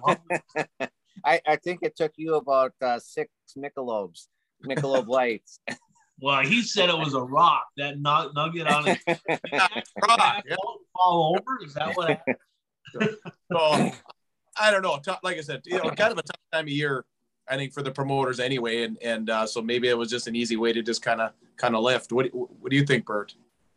Uh, well, I mean, yeah, canceling because of heat, you know, that's something different. But like Puka said, looking at it from the promoter standpoint, um, your crowd is going to be cut down um, because of the heat, and let alone those other things that you mentioned. Um, now, I don't know if these tracks stream, but I mean, I just thought of this. I mean, if it's 95 and human, and it's like, I can just sit down in my man cave and watch the races in the air conditioned house versus going to the track. Um, that that's another topic for another day, but I mean it's interesting. I think the streaming supplements, right? The the income they get from Dirt Race Central supplements, but I don't think it replaces. Um, unless you're in a situation like you know a couple of years ago where everything was closed down and they're like, okay, right. well, we got nothing to do. But I, yeah, I mean, it's one of those. It's, it's like you're damned if you do, you're damned if you don't, right? You know, people are looking at it like, we'll cancel for rain, we cancel for this, and now we're canceling for hot. There were some drivers a little bit upset. There's other drivers going, I don't want to freaking work on my car in 97 degree weather. Like I'm not interested. I don't. I don't want to go with the tire mm-hmm. shortage. You know what the track's going to do? It is harder to keep a track together in that kind of heat too. So it's it's one of those deals where, and with fuel prices, you know, I, I mean, there's a lot of variables there, and and quite honestly, let's just be honest, right? There's there's a lot of racing, and some would argue that sometimes there's too much, right? And is it is it such a bad thing for tracks to cancel a few shows here and there when they when they don't think it's going to be financially beneficial to the racetrack? It's probably not such a bad thing. So I can I can see it from a business standpoint, probably being a pretty good thing overall. Well, so, and I mean, on the other side of the spectrum, um, I mean, like with the clash at the creek at 141 Speedway, the, the Wednesday when the storms came through. I mean, it was, you know, in the 90s that day, it was hot and humid, and that's what blew up these storms throughout the afternoon. And 141 didn't cancel, and they probably should have canceled hours before they actually did. I know that I know some IMCA stock car drivers who didn't go the who were not going to go the first night because they didn't want to risk being in the in storms if the storms actually did come through. Right, right, yeah. Because I mean, we saw what happened at Huset's, right? I mean, when that storm went through, so I I can see that side of it. But yeah, quite interesting. There was some races on the national scene this weekend as well. Actually, over in your neck of the woods, Bert, the World of Outlaw Sprint Cars had action. A pair of shows at the Beaver Dam Speedway, the JB Jim Boyd Memorial. Um, did you get a chance to watch those races? What stuck out to you in the World of Outlaw Sprint Car action? Um, I did watch the highlights of uh, both of the features and uh, the the Friday night feature, uh, they had a hard time getting that one started. Uh, there was uh, several rollovers uh, uh, before they actually were able to get a, a complete lap in, and uh, the one was pretty vicious between three drivers on the backstretch, but every, everybody was okay. That included yeah. Craig. I guess he's out with a concussion now. Oh, is he? Craig Kinzer. He wasn't. Yeah. Okay. Yeah. Yeah. His, yeah. his crew chief was not happy. His crew chief actually went across the track and was in Noah Gass's uh, face on the racetrack. And I'm like, throw a punch, throw a punch. Come on, we need, we need something to hit him. And he never did. But, you know, the overall winner, I think, on that whole weekend, Sheldon Haudenschild, right? Buggy Bobby getting her done both nights, moved from fourth all the way up to second in the points. He was 74 points back. Now he's 42 points out of first behind the ultra consistent lack of wins for this guy, but Brad Sweet leading the points. But I don't know how he's leading points. he's just always there. Every single night, he's always there, and he very rarely does anything crazy. Another uh, event that went on this past weekend, Lucas Oil Late Models, they were supposed to run down at Cherokee. That one actually canceled. Smoky Mountain had uh, they had their prelim races, and then they had the, I guess it was fifty thousand to win what stuck out to you guys from the Lucas Oil race over at Smoky Mountain? Wow, what can you say about you know JD and Madden just continuing their their ways? You know, on on was it would have been Friday night, the prelim night, right? You know, and and uh, and then you know, of course, Madden getting the one on Saturday, and and you know, fifty thousand to win. And remember last weekend we got second. That was a hundred grand to win. So one hundred fifty thousand. Was it twenty to win on Friday night? I think. Friday was a pair of shows. It was six thousand a win oh, Friday. Okay. Yep. So I mean, you know, so you know, awesome weekend. And of course, I think, and I'll I'll turn this over to you. I'll just bring up the name, but that Carson Ferguson. If you didn't know who he was going into the weekend, you know who he is now. Yeah, he got third in a prelim, and I don't see. I don't. I'm not sure where he finished in the main event. Maybe Bert's got that, but yeah, he actually turned some heads. He was pretty quick in that '93 car. Um, Jimmy Owens won a prelim race, one of the prelims. Um, I don't know. The, the track was okay. I mean, there's nothing, nothing, I guess, dramatic about this one. I mean, kind of what you expect, right? You got Chris Madden first, you got Davenport there. Overton was third, kind of got to Davenport, but then faded a little bit at the end. The 20 RT, RTJ, just kind of on the outside looking in. Marlar looked strong.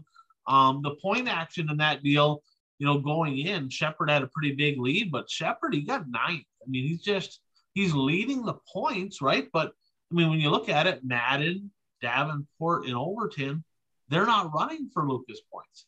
But when they show up, they're the top three, right?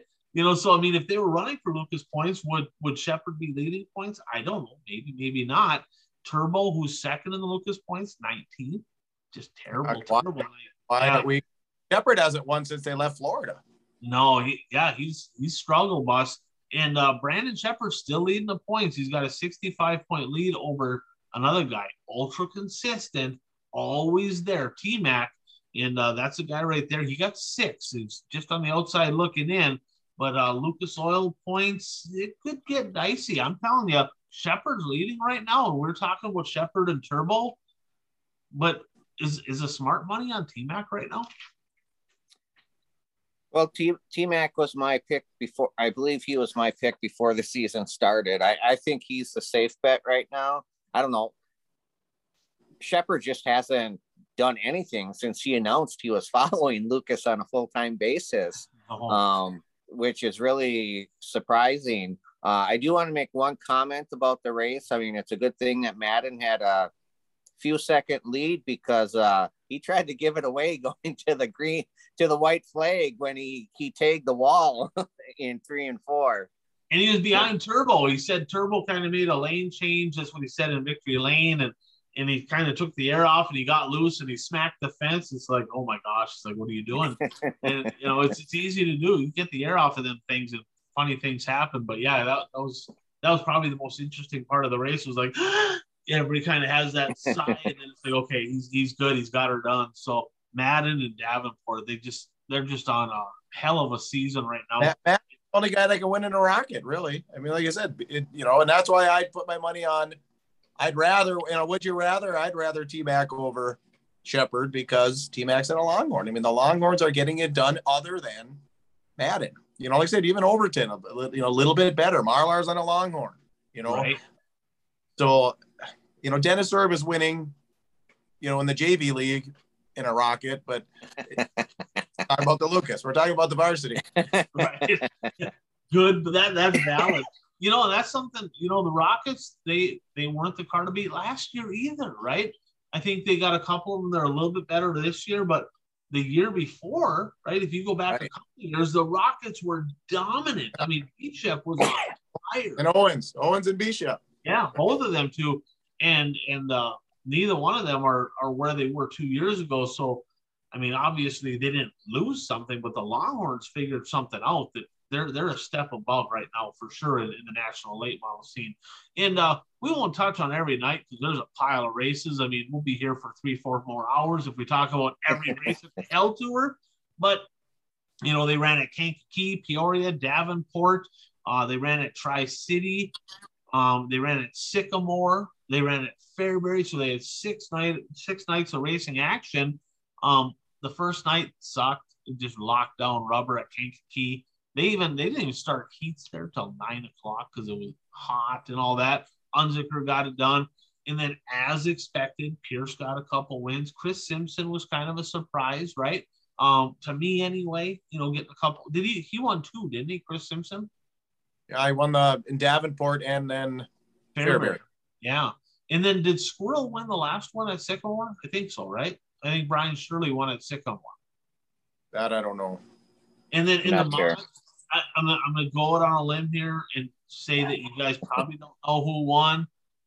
You know, you probably know who won. Who At won? Sycamore. Let's just say it was five for five in in UMP mods. Nick Hoffman is. It's like they should just pay him not to show up, right? Because I mean, it's it's not even it's not even fun now. Mike Harrison had a shot to beat him. I think that was at Fairbury, and still Nick Hoffman just I mean, it's, it's just in a league of his own. Now, one thing that stuck out to me on the Hell Tour, right? Because you look at these tracks Kankakee, Illinois, Peoria, Illinois, Davenport, right by Illinois, right? Tri City, Illinois. Nothing going on during the week. Are you surprised Brandon Sheppard wasn't there with the B5? Interesting. Uh, well, let me ask you this too. I am surprised. And is anybody throwing Hoffman in their late model, or does he have his own? He, he yeah he just the mod. He's running the mod. That's you know, it's oh. probably it's probably I'm here selling cars, right? Because I'm gonna dominate, kick everybody's ass, and everybody's gonna want what I have. Who whose car? Whose late model did he race at the million? I don't remember yeah, that. He was in the house, and it yeah, it looks like everything what Bloomquist has done. Right. I think he left time Cody Sommer left. Right, right. Yeah. So I mean, and quite honestly, I mean, you look at the races, you had the Lucas race and and all that. The best race of the weekend was at Fairbury. I mean, it was. I mean, that was that was impressive, and and all the hell tours on Dirt Vision. It starts back up again tomorrow night, right? So, or tonight because we're we're and we're doing this show on Monday. It's going to come on on Tuesday, I believe. Um, so then I guess the whole rest of the way through, the Hell Tour will be on six nights. So great. And then they kind of, it's interesting because at I 55, they have the World of Outlaws and the UMP Summer Nationals. It's like a co sanctioned deal. So Friday and Saturdays, UMP late models and World of Outlaw co sanctioned. So I thought that was kind of an interesting deal. I know Bert, you had a we are talking earlier. You had a question in regards to Fairbury and you know World of Outlaws. What, what was the question you had there? Well, I mean, I watched the the Lucas race, which was not that exciting, and then I watched the Falls race, and it's like I was on the edge of my seat. Um, you know, cars are three wide in the corners, darting through, you know, threading the needle, and it's uh. But then you know, and you know, we've had this discussion before. Well, not now it's obvious, but you know, like a couple of years ago, which which uh, organization had the best talent of drivers, the Lucas Series or the World of Outlaws? But you know, I was thinking at Fairbury for this Hell Tour race, they had, you know, if you go by the rankings on Dirt on Dirt, there was three drivers in the top 25 racing at Falls, and pretty much the rest of them were in Cherokee. And it's like, which would would you rather see a race at Falls with only three of the top 25 drivers racing, or would you rather see a race at a different track with uh, 22 of the top drivers, but there's the track isn't as exciting as Falls? Puka, go ahead. Wow, we've talked about. I mean, we talked about Bristol. I mean, Bristol wasn't much. You know, we going to talk about Texas. I mean, we saw the race in Texas last year. Remember, Moran made the slide at the end and lost about five spots. You know, going for the so Falls is Falls, and that and and Bobby Pierce is important to Falls because he's very exciting, and, and that bring that brings me back to what you just asked. Now I'm even more surprised. Now I think about Falls and all the success that Brandon Sheppard has had there in Hell Tour races and winning the Prairie Dirt Classic. It really does surprise me now um, that Brandon Sheppard wasn't there. But go ahead, Ryan. Well, totally, uh, go ahead, Bert. Sheppard couldn't race there because he was racing the Lucas race. He couldn't. Oh, he, he couldn't race Fairbury, but he could have raced the yeah, rest of the week. Yeah. Okay. Unless he headed down. I mean, but they canceled fairly early before Cherokee, right? So it's just hard to say where he was in the travel situation. I don't really know, but um, them some of them tracks are right in his stomping grounds, right? So I mean, but Fairbury that one makes sense because Fairbury was on Saturday, right? Yeah. Yeah. So so that one does make sense, but a few of the others did not.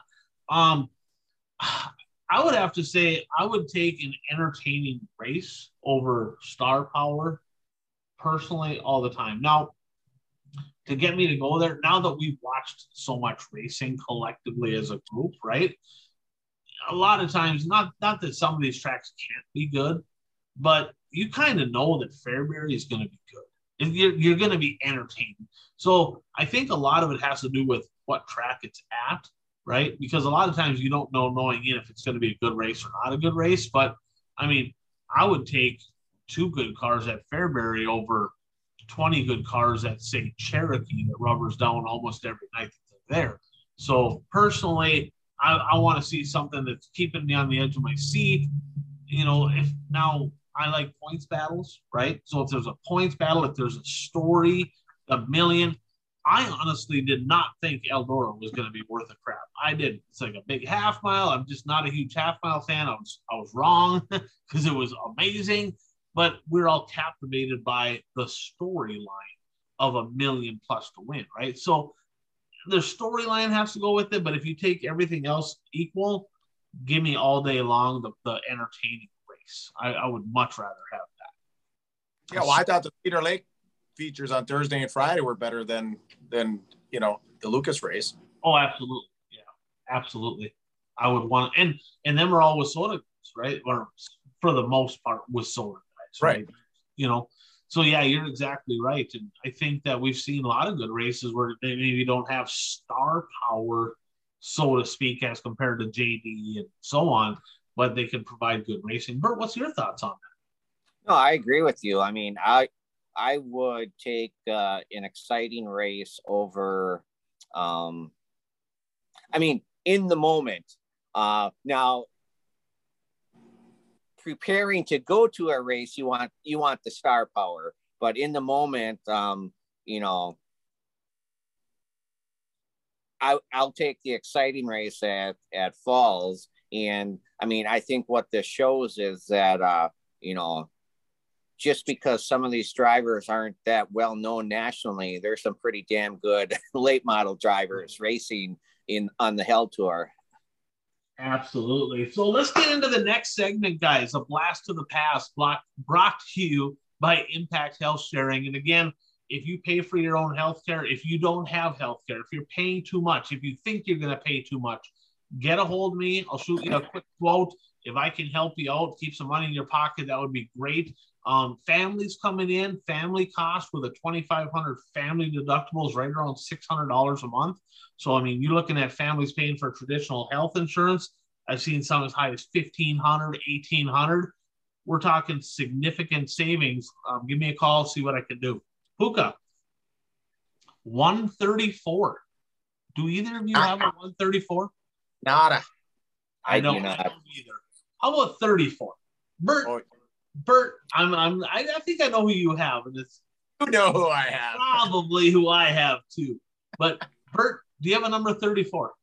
I have one 34. Uh, he raced late models in Northeast Wisconsin in the early to mid 1980s.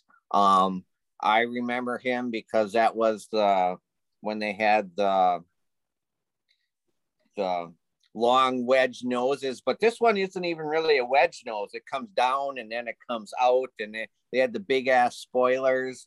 Uh, but I got this picture when I was like 11 years old, and I still have it. But uh, uh, Mike Kelly was number 34. I really don't have any stories about him, but like I said, I, I like this car just because of the weird ass nose and, uh, and the big like ass spoiler.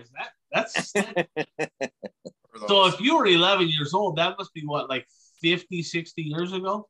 Yeah, something like that. I didn't know they had colored pictures in the 50s. Puka, who do you got? Well, a guy that was raised around uh, well, up in the Northland and then at Cedar Lake, Rice Lake area for a long time, Dale Gangle. Uh, you know, was just synonymous up here. And and actually, and thinking about a little bit today, kind of really made a quiet exit from the sport. Huh? All of a sudden, he was just kind of gone. You know, I and I don't even know when that was. You know, he was just you know a longtime superstock driver, many points titles down at Cedar, and then you know his younger years racing up here. I actually used to drive up here. Where were they? Circle Pines. Yep. Yep. Come to hit weekend, and then eventually, I don't know, got sick of driving or what, and then you know started going to Cedar weekly, and maybe the what midnight. Yeah, probably mid '90s, probably somewhere in there. You know, and me and me and my old pit guy Changa, you know, we used to we talked about some of the drivers we raced against, and and quite honestly, Dale Gangle, he's one of the guys, right? And I say, you know, hey, that guy was good and this guy was good. Dale Gangle was legit fast, right? He was one. If I had to put together the top five super stock drivers that I competed against in all my years of super stocks, he'd be on that because he, he was a powerhouse. I mean, it didn't matter where he raced, he was always in the conversation. He was clean too. He wasn't a guy that was going to rip the side off your car. Him and I had many good races at Cedar Lake and over at Superior, probably them two. And then uh, he probably won't like this, but he he's the guy that I passed to win my first ever Labor Day shootout in 1996 at the Hibbing Raceway. Okay, yeah. and uh, but Dale Gangle, I mean, just unbelievable um, behind the wheel of a race car. He might still be. I'm not positive on this, but he might still be the all-time win leader in super stocks at the Cedar Lake Speedway. And if he's not, he's second. He's right there, but I believe he's still number one.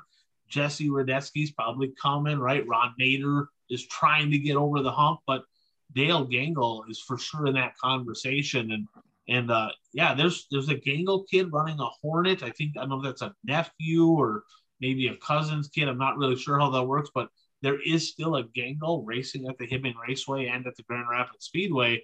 But Dale Gangle, that's when I when you say 34, automatically what comes to mind, Dale Gangle. Um, I do have two more, not quite as much of a story on these two. Do you remember Keith Preston? No. He was a street stock guy from Proctor Superior. I think he's from Duluth, maybe. But he come up. I believe he was. uh I'd have to look back, and I feel like I should have had this on paper. But he might have won the first hobby stock feature at the Labor Day Shootout when they had him. I, oh. I, I, I think he won at least one. but I remember him. He he was one of the guys that uh, the only guy I can remember growing up, like watching him, and he would shift, and, and like he'd shift in the middle of the straightaway. So I mean, it was it was crazy. But Keith Preston was a force, and he ran against Scott Lawrence and some of those guys back then. And then another guy, you might remember this name, Gary Corneliuson. I do remember the name, but I can't picture anything about him. Yeah, he he passed away just a few years back, and Lauren Inman and I put together a, a memorial race for him over at the Proctor Speedway. He was he was at North Shore Dental. He was the racing dentist. One of the nicest guys out there in in the sport. Just he ran supers for a long time, and uh, just that guy that literally everybody got along with, and you know, we're one of my honors that I had in racing was being able to help Lauren put together that memorial race for him in Proctor, and you know, he's uh he's he's married in with the Inmans, right? Um, I'm not exactly sure how that works, but Andrew Inman, of course, um, running really strong in the Midwest mods, would be kind of a through marriage um, relative of Gary Corneliuson. But uh, I got another guy gone far too soon. So off of uh, off of that, and now we're gonna jump onto a little who's hot and who's not, brought to you by our friends over here, Blue Line Breweries. Like you said, Bert, it's gonna be 100 degrees there tomorrow. It was 100 degrees here today, but you could do coffee like my daughters do it. Put ice in it and put a bunch of that sweet stuff in it. Mix it up, and it's 500 calories, which will do you good at the beach. Blue Line Brews, 10% of profits, as always, go back to the fallen uh, or injured officers in the line of duty. BlueLineBrews.com. Oh, it smells so good. BlueLineBrews.com there's a spot for a promo code. Type in save 15, save 15%. They also have the, you know, the K cups, which are obviously super convenient. That seems to be the way that most people do coffee these days. So bluelinebrews.com, save 15, or look for this label in the Ashland area, the Twin Ports area, Bemidji area, Iron Range area. There are select stores that do have Blue Line Brews on the shelves now there. So thank you for everything you're doing, Blue Line Brews. Awesome. Awesome. Bert, who's hot? Well, I got to go with Johnny Whitman. Uh, wins the Clash at the Creek, and then he wins the feature at Shawano Speedway. So uh, it was a, a good week for him. I would say uh, that was that was above average for sure. Puka, who do you got? Who's hot? Uh, well, obviously Sheldon Haudenschild, five of the last nine. That's impressive. I mean, that's you know, you start thinking about some of the greats that could put together five wins in the last nine races. You know, like his dad or or Donnie or or Kinser or go ahead. Well, I just want to say one thing. Uh, you mentioned his dad uh, during the after race interview. Between him and his dad, they now have hundred wins on the World of Outlaw Tour. I heard that. Yeah, yeah, combined. I did not. I learned something new. Put Buggy Bobby on the list, and then Brandon Kopp. I mean, it seems like every weekend his name's coming up. He does nothing but win. How about you? Brandon Kopp, and I'll touch on that. Three of his last four, including getting over that hump, right? Last year, the big knock, he couldn't win the big one. He won the Mod Nationals uh, in, in Superior. He also won the uh, Advantage RV Mod Tour race at Proctor in his last eight races, all on the podium. So that 22 is a force right now. Modifieds also Dale Ames. He won his last three, including a 1500 to win show in Aberdeen in his last eight, all on the podium as well. And then in the super stocks, I'm going to go with Dexton Cook. He's won five of his last six, including three this weekend and eight of his last nine on the podium. So there's three guys to watch right now in WISSOTA racing action. Bert, who's not? Uh, Brandon Sheppard, uh, like we discussed earlier, uh, since he announced he was following Lucas, um, he just hasn't done a whole lot. You don't hear his name mentioned much either. that's that's yeah. solid. That's sad, but that's solid. Puka?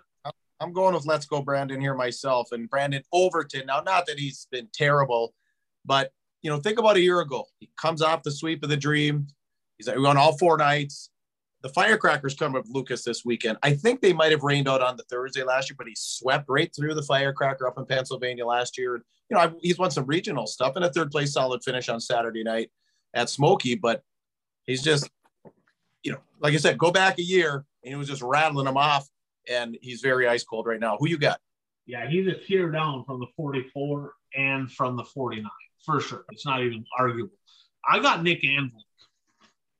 10 shows, three podiums, zero wins. Now, night number one at Cedar Lake, victim of circumstance, not his fault. He got wrecked. His night was done early in the heat race. Night number two, he ran solid. He's in the top five with that field of cars. Hell of a run. Night number three in the show, and quite honestly, the track sucked. You know, so that was that was part. I mean, part of it was that. But Nick Anvelink, the guy last year who was on top of the power rankings a, a good portion of the year, winning a pile of races, no wins, and we're almost to the end of June, and he has not found victory lane yet. So I'm going with the 15. So let's jump into our lock of the week, our sure bet of the week, and of course, my sure bet is always real estate by Jay Schmidt out in Watertown, South Dakota over 20 years in business, racing family, three generations strong. Dad, his kid parked in Victory Lane here this last weekend. Trajan Schmidt um, running a, a, limited late model, Viessmann late model at some tracks out there. But, you know, whether you need residential, if you need commercial, land, whatever, any real estate transactions in the South Dakota region out there, get a hold of real estate by Jay Schmidt. Bert, you're on a hot streak right now, right? You, you're on a hot. streak. Okay, yeah, yeah. You picked Jimmy Mars to win 10K, which is never a bad pick at Cedar Lake. He got it done. What is your lock of the week this week? My lock of the week is that the winner of the Dirt Kings race at Gravity Park will start on the front row. Ooh. Wow. wow. I think I think every late model race that has been held at that track, the winner has come from the front row. Bert getting kind of salty over there. So, so no blue so, line brews. We're drinking Bert's haterade. Is what we're drinking. so, if a driver wins the race and they don't start on the front row, I will give them twenty dollars. Whoa! all right, all right. Uh, so, so Bert said he'll give them two thousand in, in the dirt in the Dirt Kings race, not any of the other features. The Dirt Kings feature. Did you say two thousand? Did you hear two thousand dollars? okay, so Bert's got a little extra money there. All right, uh, we'll see if this will be interesting. we're gonna make sure that person finds out. And, and if I money. have to give up the twenty dollars, I will get a picture of me handing the money to the driver, and we'll post it on the One to Go Show Facebook page. Right there. That's there you go. I like it. Puka, your lock of the week. No, I'm going. I'm going to go a little bold here. I'm going with Jeff Provinzino Thursday night at the um, Dondlinger Ford Grand Rapids Motor Speedway. We're gonna. I'm gonna. I'm going a little bold. He said the, the track. Stallion, stallion. He's fresh off a win at Hibbing, right? So. So I'm going. You said tracks be a little bit different. I'm, I'm going with Bravo Thursday night. All right. All right. Um, I'm gonna go bold, uh, taking a risk here. Nick Hoffman's gonna win some UMP mod features. okay, I won't pick that. I won't pick that. Um, Troy Liker's gonna win the Mountain States mod. No, I'm not gonna pick that because that's a given. That's a given. Nick Anvelink is getting the monkey off his back. He's winning the Dirt Kings race in Shawano. You heard it here first. It's happening. The 15 will find victory lane. You can't keep somebody that good down that long and flat out over the last several years, he owns that place. Nick Anvelink at Shawano Saturday night. So let's jump into the last lap. Puka brought to you by. Yeah, Zeuli's race engines. So we've talked a lot about them. Uh, drivers obviously are continuing to crush it this year. How did you got any results this week? Any wins? Jeff Nowak won the last uh, the last dance over at SK. Camden Myers in the B mods at I ninety a red hot Willie Ferguson just keeps on parking victory lane at Black Hills. A lot of money on the line coming up. Kyle Dykoff at I 94. Jake Knapper, I believe his sixth of the year in the super stocks. Justin Vogel, who gets second every night, but he finally found victory lane again. And Casey Usatis with a pair of wins back to back, one this week, one last week. So if you can't beat them, join them. Get a hold of Zeuli Race Engines. So, awesome what do you so let's talk about this right um xr right they, they made an announcement there's two announcements really that happened one happened earlier and then the other one come out right after it you talked briefly a little bit about the Texas Dirt Nationals. You said it was just trained up, or Devin Moran tried to pass, went backwards. They canceled that show. That's not happening this year. Um, did you see the press release on that? I know Brad yeah. sent that to us as well. Yeah, so, due to some soil sampling. That I've never heard that one before. I have not. I mean, I, I soil sampled it. I watched the race last year. The place sucked. I mean, I don't know what. I mean, there, there's your sample. Um, it sounds like they're going to try to get some better clay on that place to provide some better racing. They want to make use of it, guys. That facility, I've been. I've not. I have raced there. My daughter tried to get us all in trouble. Um, we are we are there for a mod race. Unbelievable facility. I mean, it's state of the art. I mean, paved pits. There's a tunnel going underneath to to get off the track. The lighting, the grandstands. I mean, and it's a shame that they just don't have a good surface on that place. But a positive news is they're going to try to make that happen. Looks like they want to have some good racing there in 2023. So another announcement in regards to the XR Super Series. Puka, why don't you go ahead and take this one? Yeah, so we all knew that Superior was having a race the Monday after Cedar Lake. I think it's August 8th or something like that. So now they, uh, Como Joel was did a Facebook Live today, and they're going to do two shows. And this XR series now, this is the second. You know, Como Joel got into it a little bit, but we know a few weeks ago they restructured the purse. Drivers came, said we want it this way, lower the top end, spread it out, right?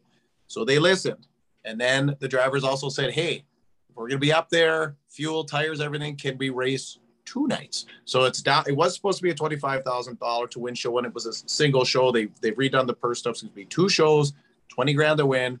Monday, Tuesday, Aganakla, immediately following uh, Cedar Lake, and and that makes it interesting because then you've got uh, what you got a Thursday night show in Cedar that pays. You got a Saturday night show that pays. You now you got a Monday, Tuesday show. So maybe as a whole, it'll it'll attract some drivers. But um, like I said, kind of kudos to XR because remember, remember that letter we were passing around by text. I don't know if it was UMP mods or something, and it was just like a lecture, like you this that. It's like and like this XR, all you hear as well. They're they're working with the driver, they're listening, and they're making changes. Like it's not not used to hearing that. Well, it's funny that you mentioned that. So I'll, I'll start with this, and we'll get it. Remind me to get back to the UMP deal in that letter, right? Because that that guy's office chain. That's Sam Grigg. Okay, but um, it's good to see it. I mean, Superiors, and you remember, Superior's not a club run track. They got a promoter group there, right? They got a handful of people in a promoter group. Guys, this is a lot of money. This is a lot of money they're putting out there. It's a it's a hundred thousand dollar purse each night. Now, keep in mind when the World of Outlaws came there, right? That was like a sixty thousand dollar purse, roughly somewhere in that neighborhood a little bit less than that actually, and and it was a crapshoot if they were going to break even financially or come out a little bit ahead. Now they doubled it, right? They got a hundred thousand dollar purse each night. I really, really hope that people come out and support this deal. I mean, I don't want to be a naysayer or negative or whatever, but I mean, we look back at this week's show, right? The XR Super Series was at Belleville and they wanted to piggyback, kind of piggyback, I guess, a roundabout way off of Eldora. And they only had seven real, I mean, top tier late model guys. They had, I mean, really no cars. I mean, very low car count.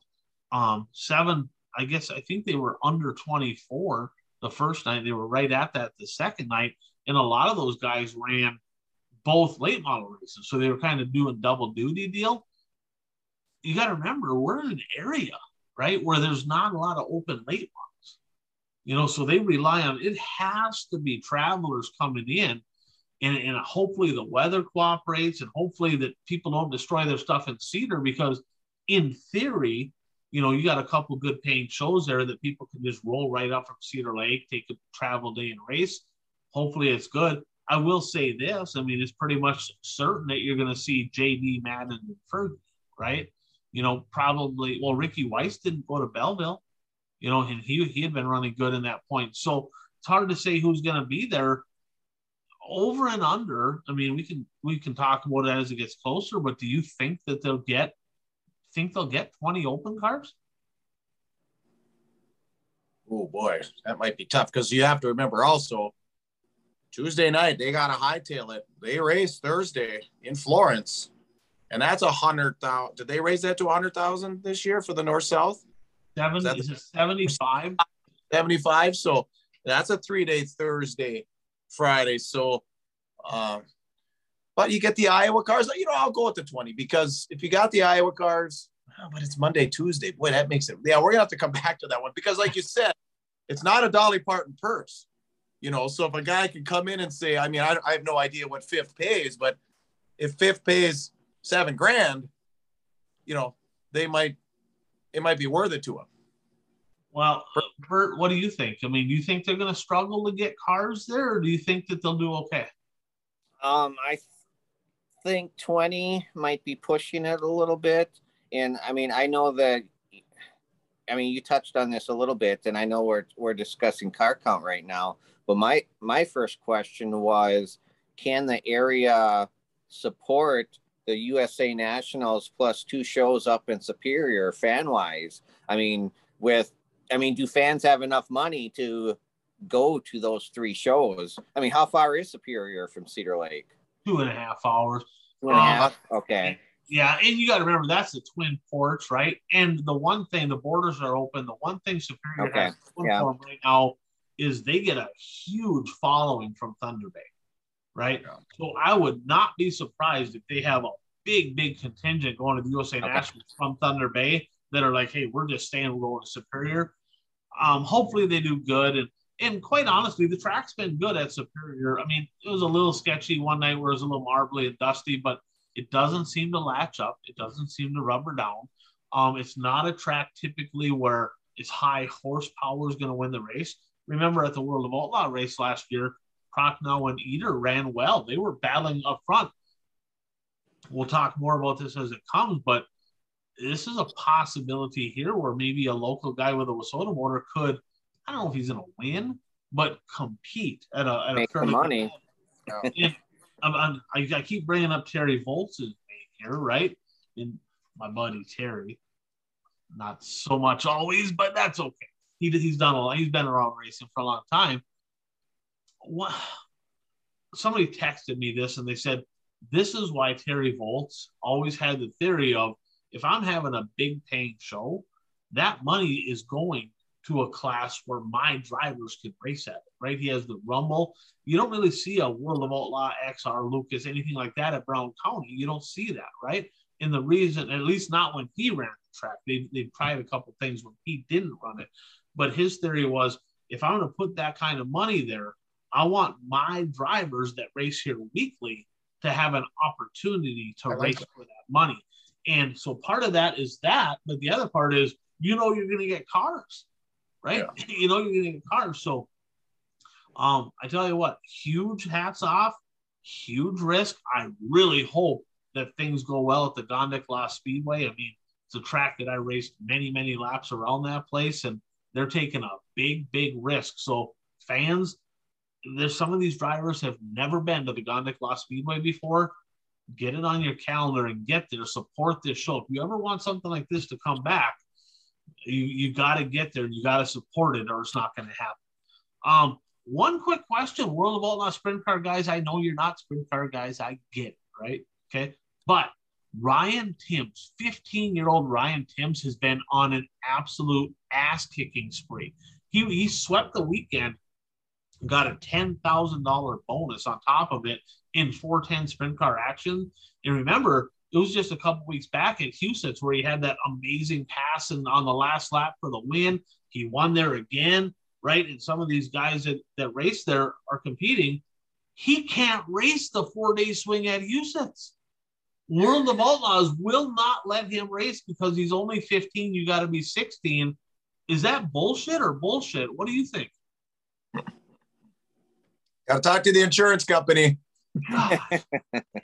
the way I look at it, if he races there every week or most weeks already and he's winning, he's not a weapon, he's he's actually talented. What the hell? World of Outlaws, wake the hell up, right? I mean, I'm not saying just let anybody in, but look at the kid's track record. If he's qualified and you feel like he's competent enough to get around the racetrack, let him race. And it's a trap. I mean, he's got to wait one more year. It is what it is, but right now he could have been that sleeper, right? I mean, you bring in the World of Outlaws, that could have been a hell of a story over at Huset's, local 15 year old kind of giving the business to the World of Outlaw guys. We're going to have to wait one more year for that to happen. So this week in the picks, uh, boy, Jeff had a big jump. Holy shit. Like Puka, you had a pretty big lead, and Jeff kind of he said, "Okay, that's enough of that." You and him are now tied at 78, and I'm down here at 71A, and Bert is at 70, and Mike's at 35, Brad's at 25. And this week again, guys, 10 picks this week. Um, 10 events that we're gonna pick at. There's a lot of races going on. Four World of Outlaw sprint car races, including a hundred thousand to win Saturday night at Huset's, all four at Huset's. Lucas Oil Dirt Late Models, Thursday through Saturday. The there it's three complete shows. Is it is it literally 10 10 50? Is that what it is? I'm not 100 percent positive on the pay at uh I'm assuming they they're not doing the qualifying features, they're they're paying every night. Well, I can tell you right here. yeah, they are paying every night, and I'm not sure how much. That sounds about right. It's gonna go 10 10. Yeah, you can look that up. And then we're going to pick the World of Outlaw lates Friday and Saturday at I 55, of course, co sanctioned with the Hell Tour. Um, that's 10 and 20. Um, I know Lernerville's 50 grand on Saturday for sure. And then Sunday, they're running at Jacksonville. So a lot of action. You know, we got Challenge Series coming up this weekend, right? We got, so the NLRA late models has a four night swing. They're at Ada, um, they're at I 94 the Golden Hammer at Devil's Lake. And then Sunday, they got a, a, special at Grand Forks. So you got four NLRA races. The, the structural buildings WISSOTA Late Model Challenge Series, they're back in action. Ogilvie and Granite City this weekend. Mountain States Mod Tour, Rebel Midwest Mod Tour, Ada. Um, I'm looking at it here. You got Ada, Grand Forks, Greenbush, and Buffalo River. They got Rebel Midwest Mod and Steffes Speedstock Tour. Um, just kind of looking, of course, Bert mentioned the Dirt Kings at Gravity Park at Shawano, Big Sky um, in Sheridan at Mountain States Mod Tour, 1250 to win, and Streeters at the Black Hills. Gondik Law Speedway, guys, 1,000 to win for Mod Superior this week. So modifieds get out in full force, 1,000 to win. And uh, Fiesta City Speedway, 1,000 to win in the Midwest Mods lots of racing going on. What what's you guys have any plans on going to events and what are you most looking forward to this week? Well, I'm looking forward most to uh, the Dirt Kings races just because it's uh, local. Um, I I plan on going to Shawano Speedway on Saturday night, and I'm toying with the idea of going to Gravity Park. I've never been to that track before, so uh, I'm I'm thinking of going uh, to that race. And one thing I got to mention about the Dirt Kings race, uh, I mentioned Jared Seifert earlier in the show. Uh, you know, he was he led much of the Clash at the Creek in the mod. Uh, he posted on Facebook that he will be racing the Dirt Kings this weekend in his new late model. Nice, nice. So, hey, speaking Whoa. of late models, did you happen to see Puka that Skeeter Esty had a late model out? I believe he was in Proctor. I don't think he was in well, Superior didn't have them. So Skeeter Oh, he- got Yeah, he was in Proctor. weeks ago. Yeah, he was in Hibbing two weeks ago. Oh, he was okay. Okay. But I think he had the duct tape on there. That was it. You know, so my brother and dad were like, you know, what one of the SDs, and yeah. So so uh, yeah, so there's another car in the field. Yeah, Right. yeah, I forgot. Yeah. So I didn't. I guess I didn't even look close enough at my calendar to realize the O show had the challenge series. I mean, I'll be at Hibbing on Saturday. Possibility of Grand Rapids on Thursday. So, but I yeah, I do plan on getting back in the swing of thing with racing this weekend. How about you? You're on the road. I'm on the road. I'm taking my maiden voyage in a Halberlines truck here, leaving Wednesday morning. So I don't know if I'll make it back to any races or not, but I will be uh, watching a lot online. And I would say, I mean, there's so much here to, to watch. I mean, the NLRA races, Challenge Series, just weekly racing in general. There's a lot. If I had to pick one that I'm looking forward to, uh, show me the money, right? A hundred thousand to win at Huset's. Now, I will say this: well, we're gonna find out how good a track prep crew is, right? Because it's supposed to be in the 90s and four straight nights of racing at Huset's. That it, if that place doesn't lock down, they need to give the track prep guy a raise. Okay, because that that's a tall task, right? This type of weather, four straight nights of racing. Man, if they, I'm I'm curious to see if they can keep the track together. But number two, a hundred grand to win, that that's got my attention. Oh, for sure, yeah, and that helps get this place kind of back on the map with Quiring and the ownership, and you know they all what was that guy, the pawn shop owner. You know, I mean, he had all kind of grand illusions, but you know, this is kind of Huset's is back, you know, kind of statement, and uh, you know, I, you know, best wishes for a good weekend out there. Like I said, I hope the weather holds up and and the car count's great. The fan count's always great there. You don't need to worry. Yeah, and, and I picked I picked the whole I picked the local guy, or not I shouldn't say local guy, but the track sponsored guy in our pickums. I got David Gravel. I picked him all four nights, so we'll see what the Deuce can do. Pressure. Hopefully, you can get some favorable calls or whatever. Some good luck on the side. I need to catch another guy sneaky right there, third in points, hasn't won in a month. It feels like you know, and, right. uh, but that World of Outlaw Sprint Car Point Battle is the one to keep an eye on this year, folks. Yeah. That one, it is so tight, and it's going to be so interesting. You Absolutely. got you got vet, you know, you've got past champ. I mean, it's all there. Yeah, I'm looking forward to it. I mean, we're only in June, right? We got there's a lot of racing left to happen. So with that said, uh, just get out to the track this week. Get to a track, support a racetrack. If you can't get there, watch online. Puka, closing thoughts, man. Oh, that's it for me. I'm, I'm ready to send us off. Bert, you got anything more? No, I'm ready for your send off. All right, we'll get it. We'll get us. We'll get us on here. Then. Please subscribe right now. Hit the subscribe button. Please share. We'd appreciate that. Uh, you know, thanks to all of our our great sponsors, Dirt Track Supply, Brad Parsons Soil and Ag Solutions, Jay Schmidt Real Estate, Zeuli's Race Engines, Impact Health Sharing, Blue Line Brews, Mason Aaron Videos, the one to go show at gmail.com. If you'd like to get us a, a comment that's more private, of course, you can always uh, send us a message or just comment on any of our social media threads. Hit us up TikTok, Snapchat, Facebook, and YouTube. And as always, and most importantly, get out there and be your dream, your tune to the one to go show. All right. A production of Goat Sports Media, LLC.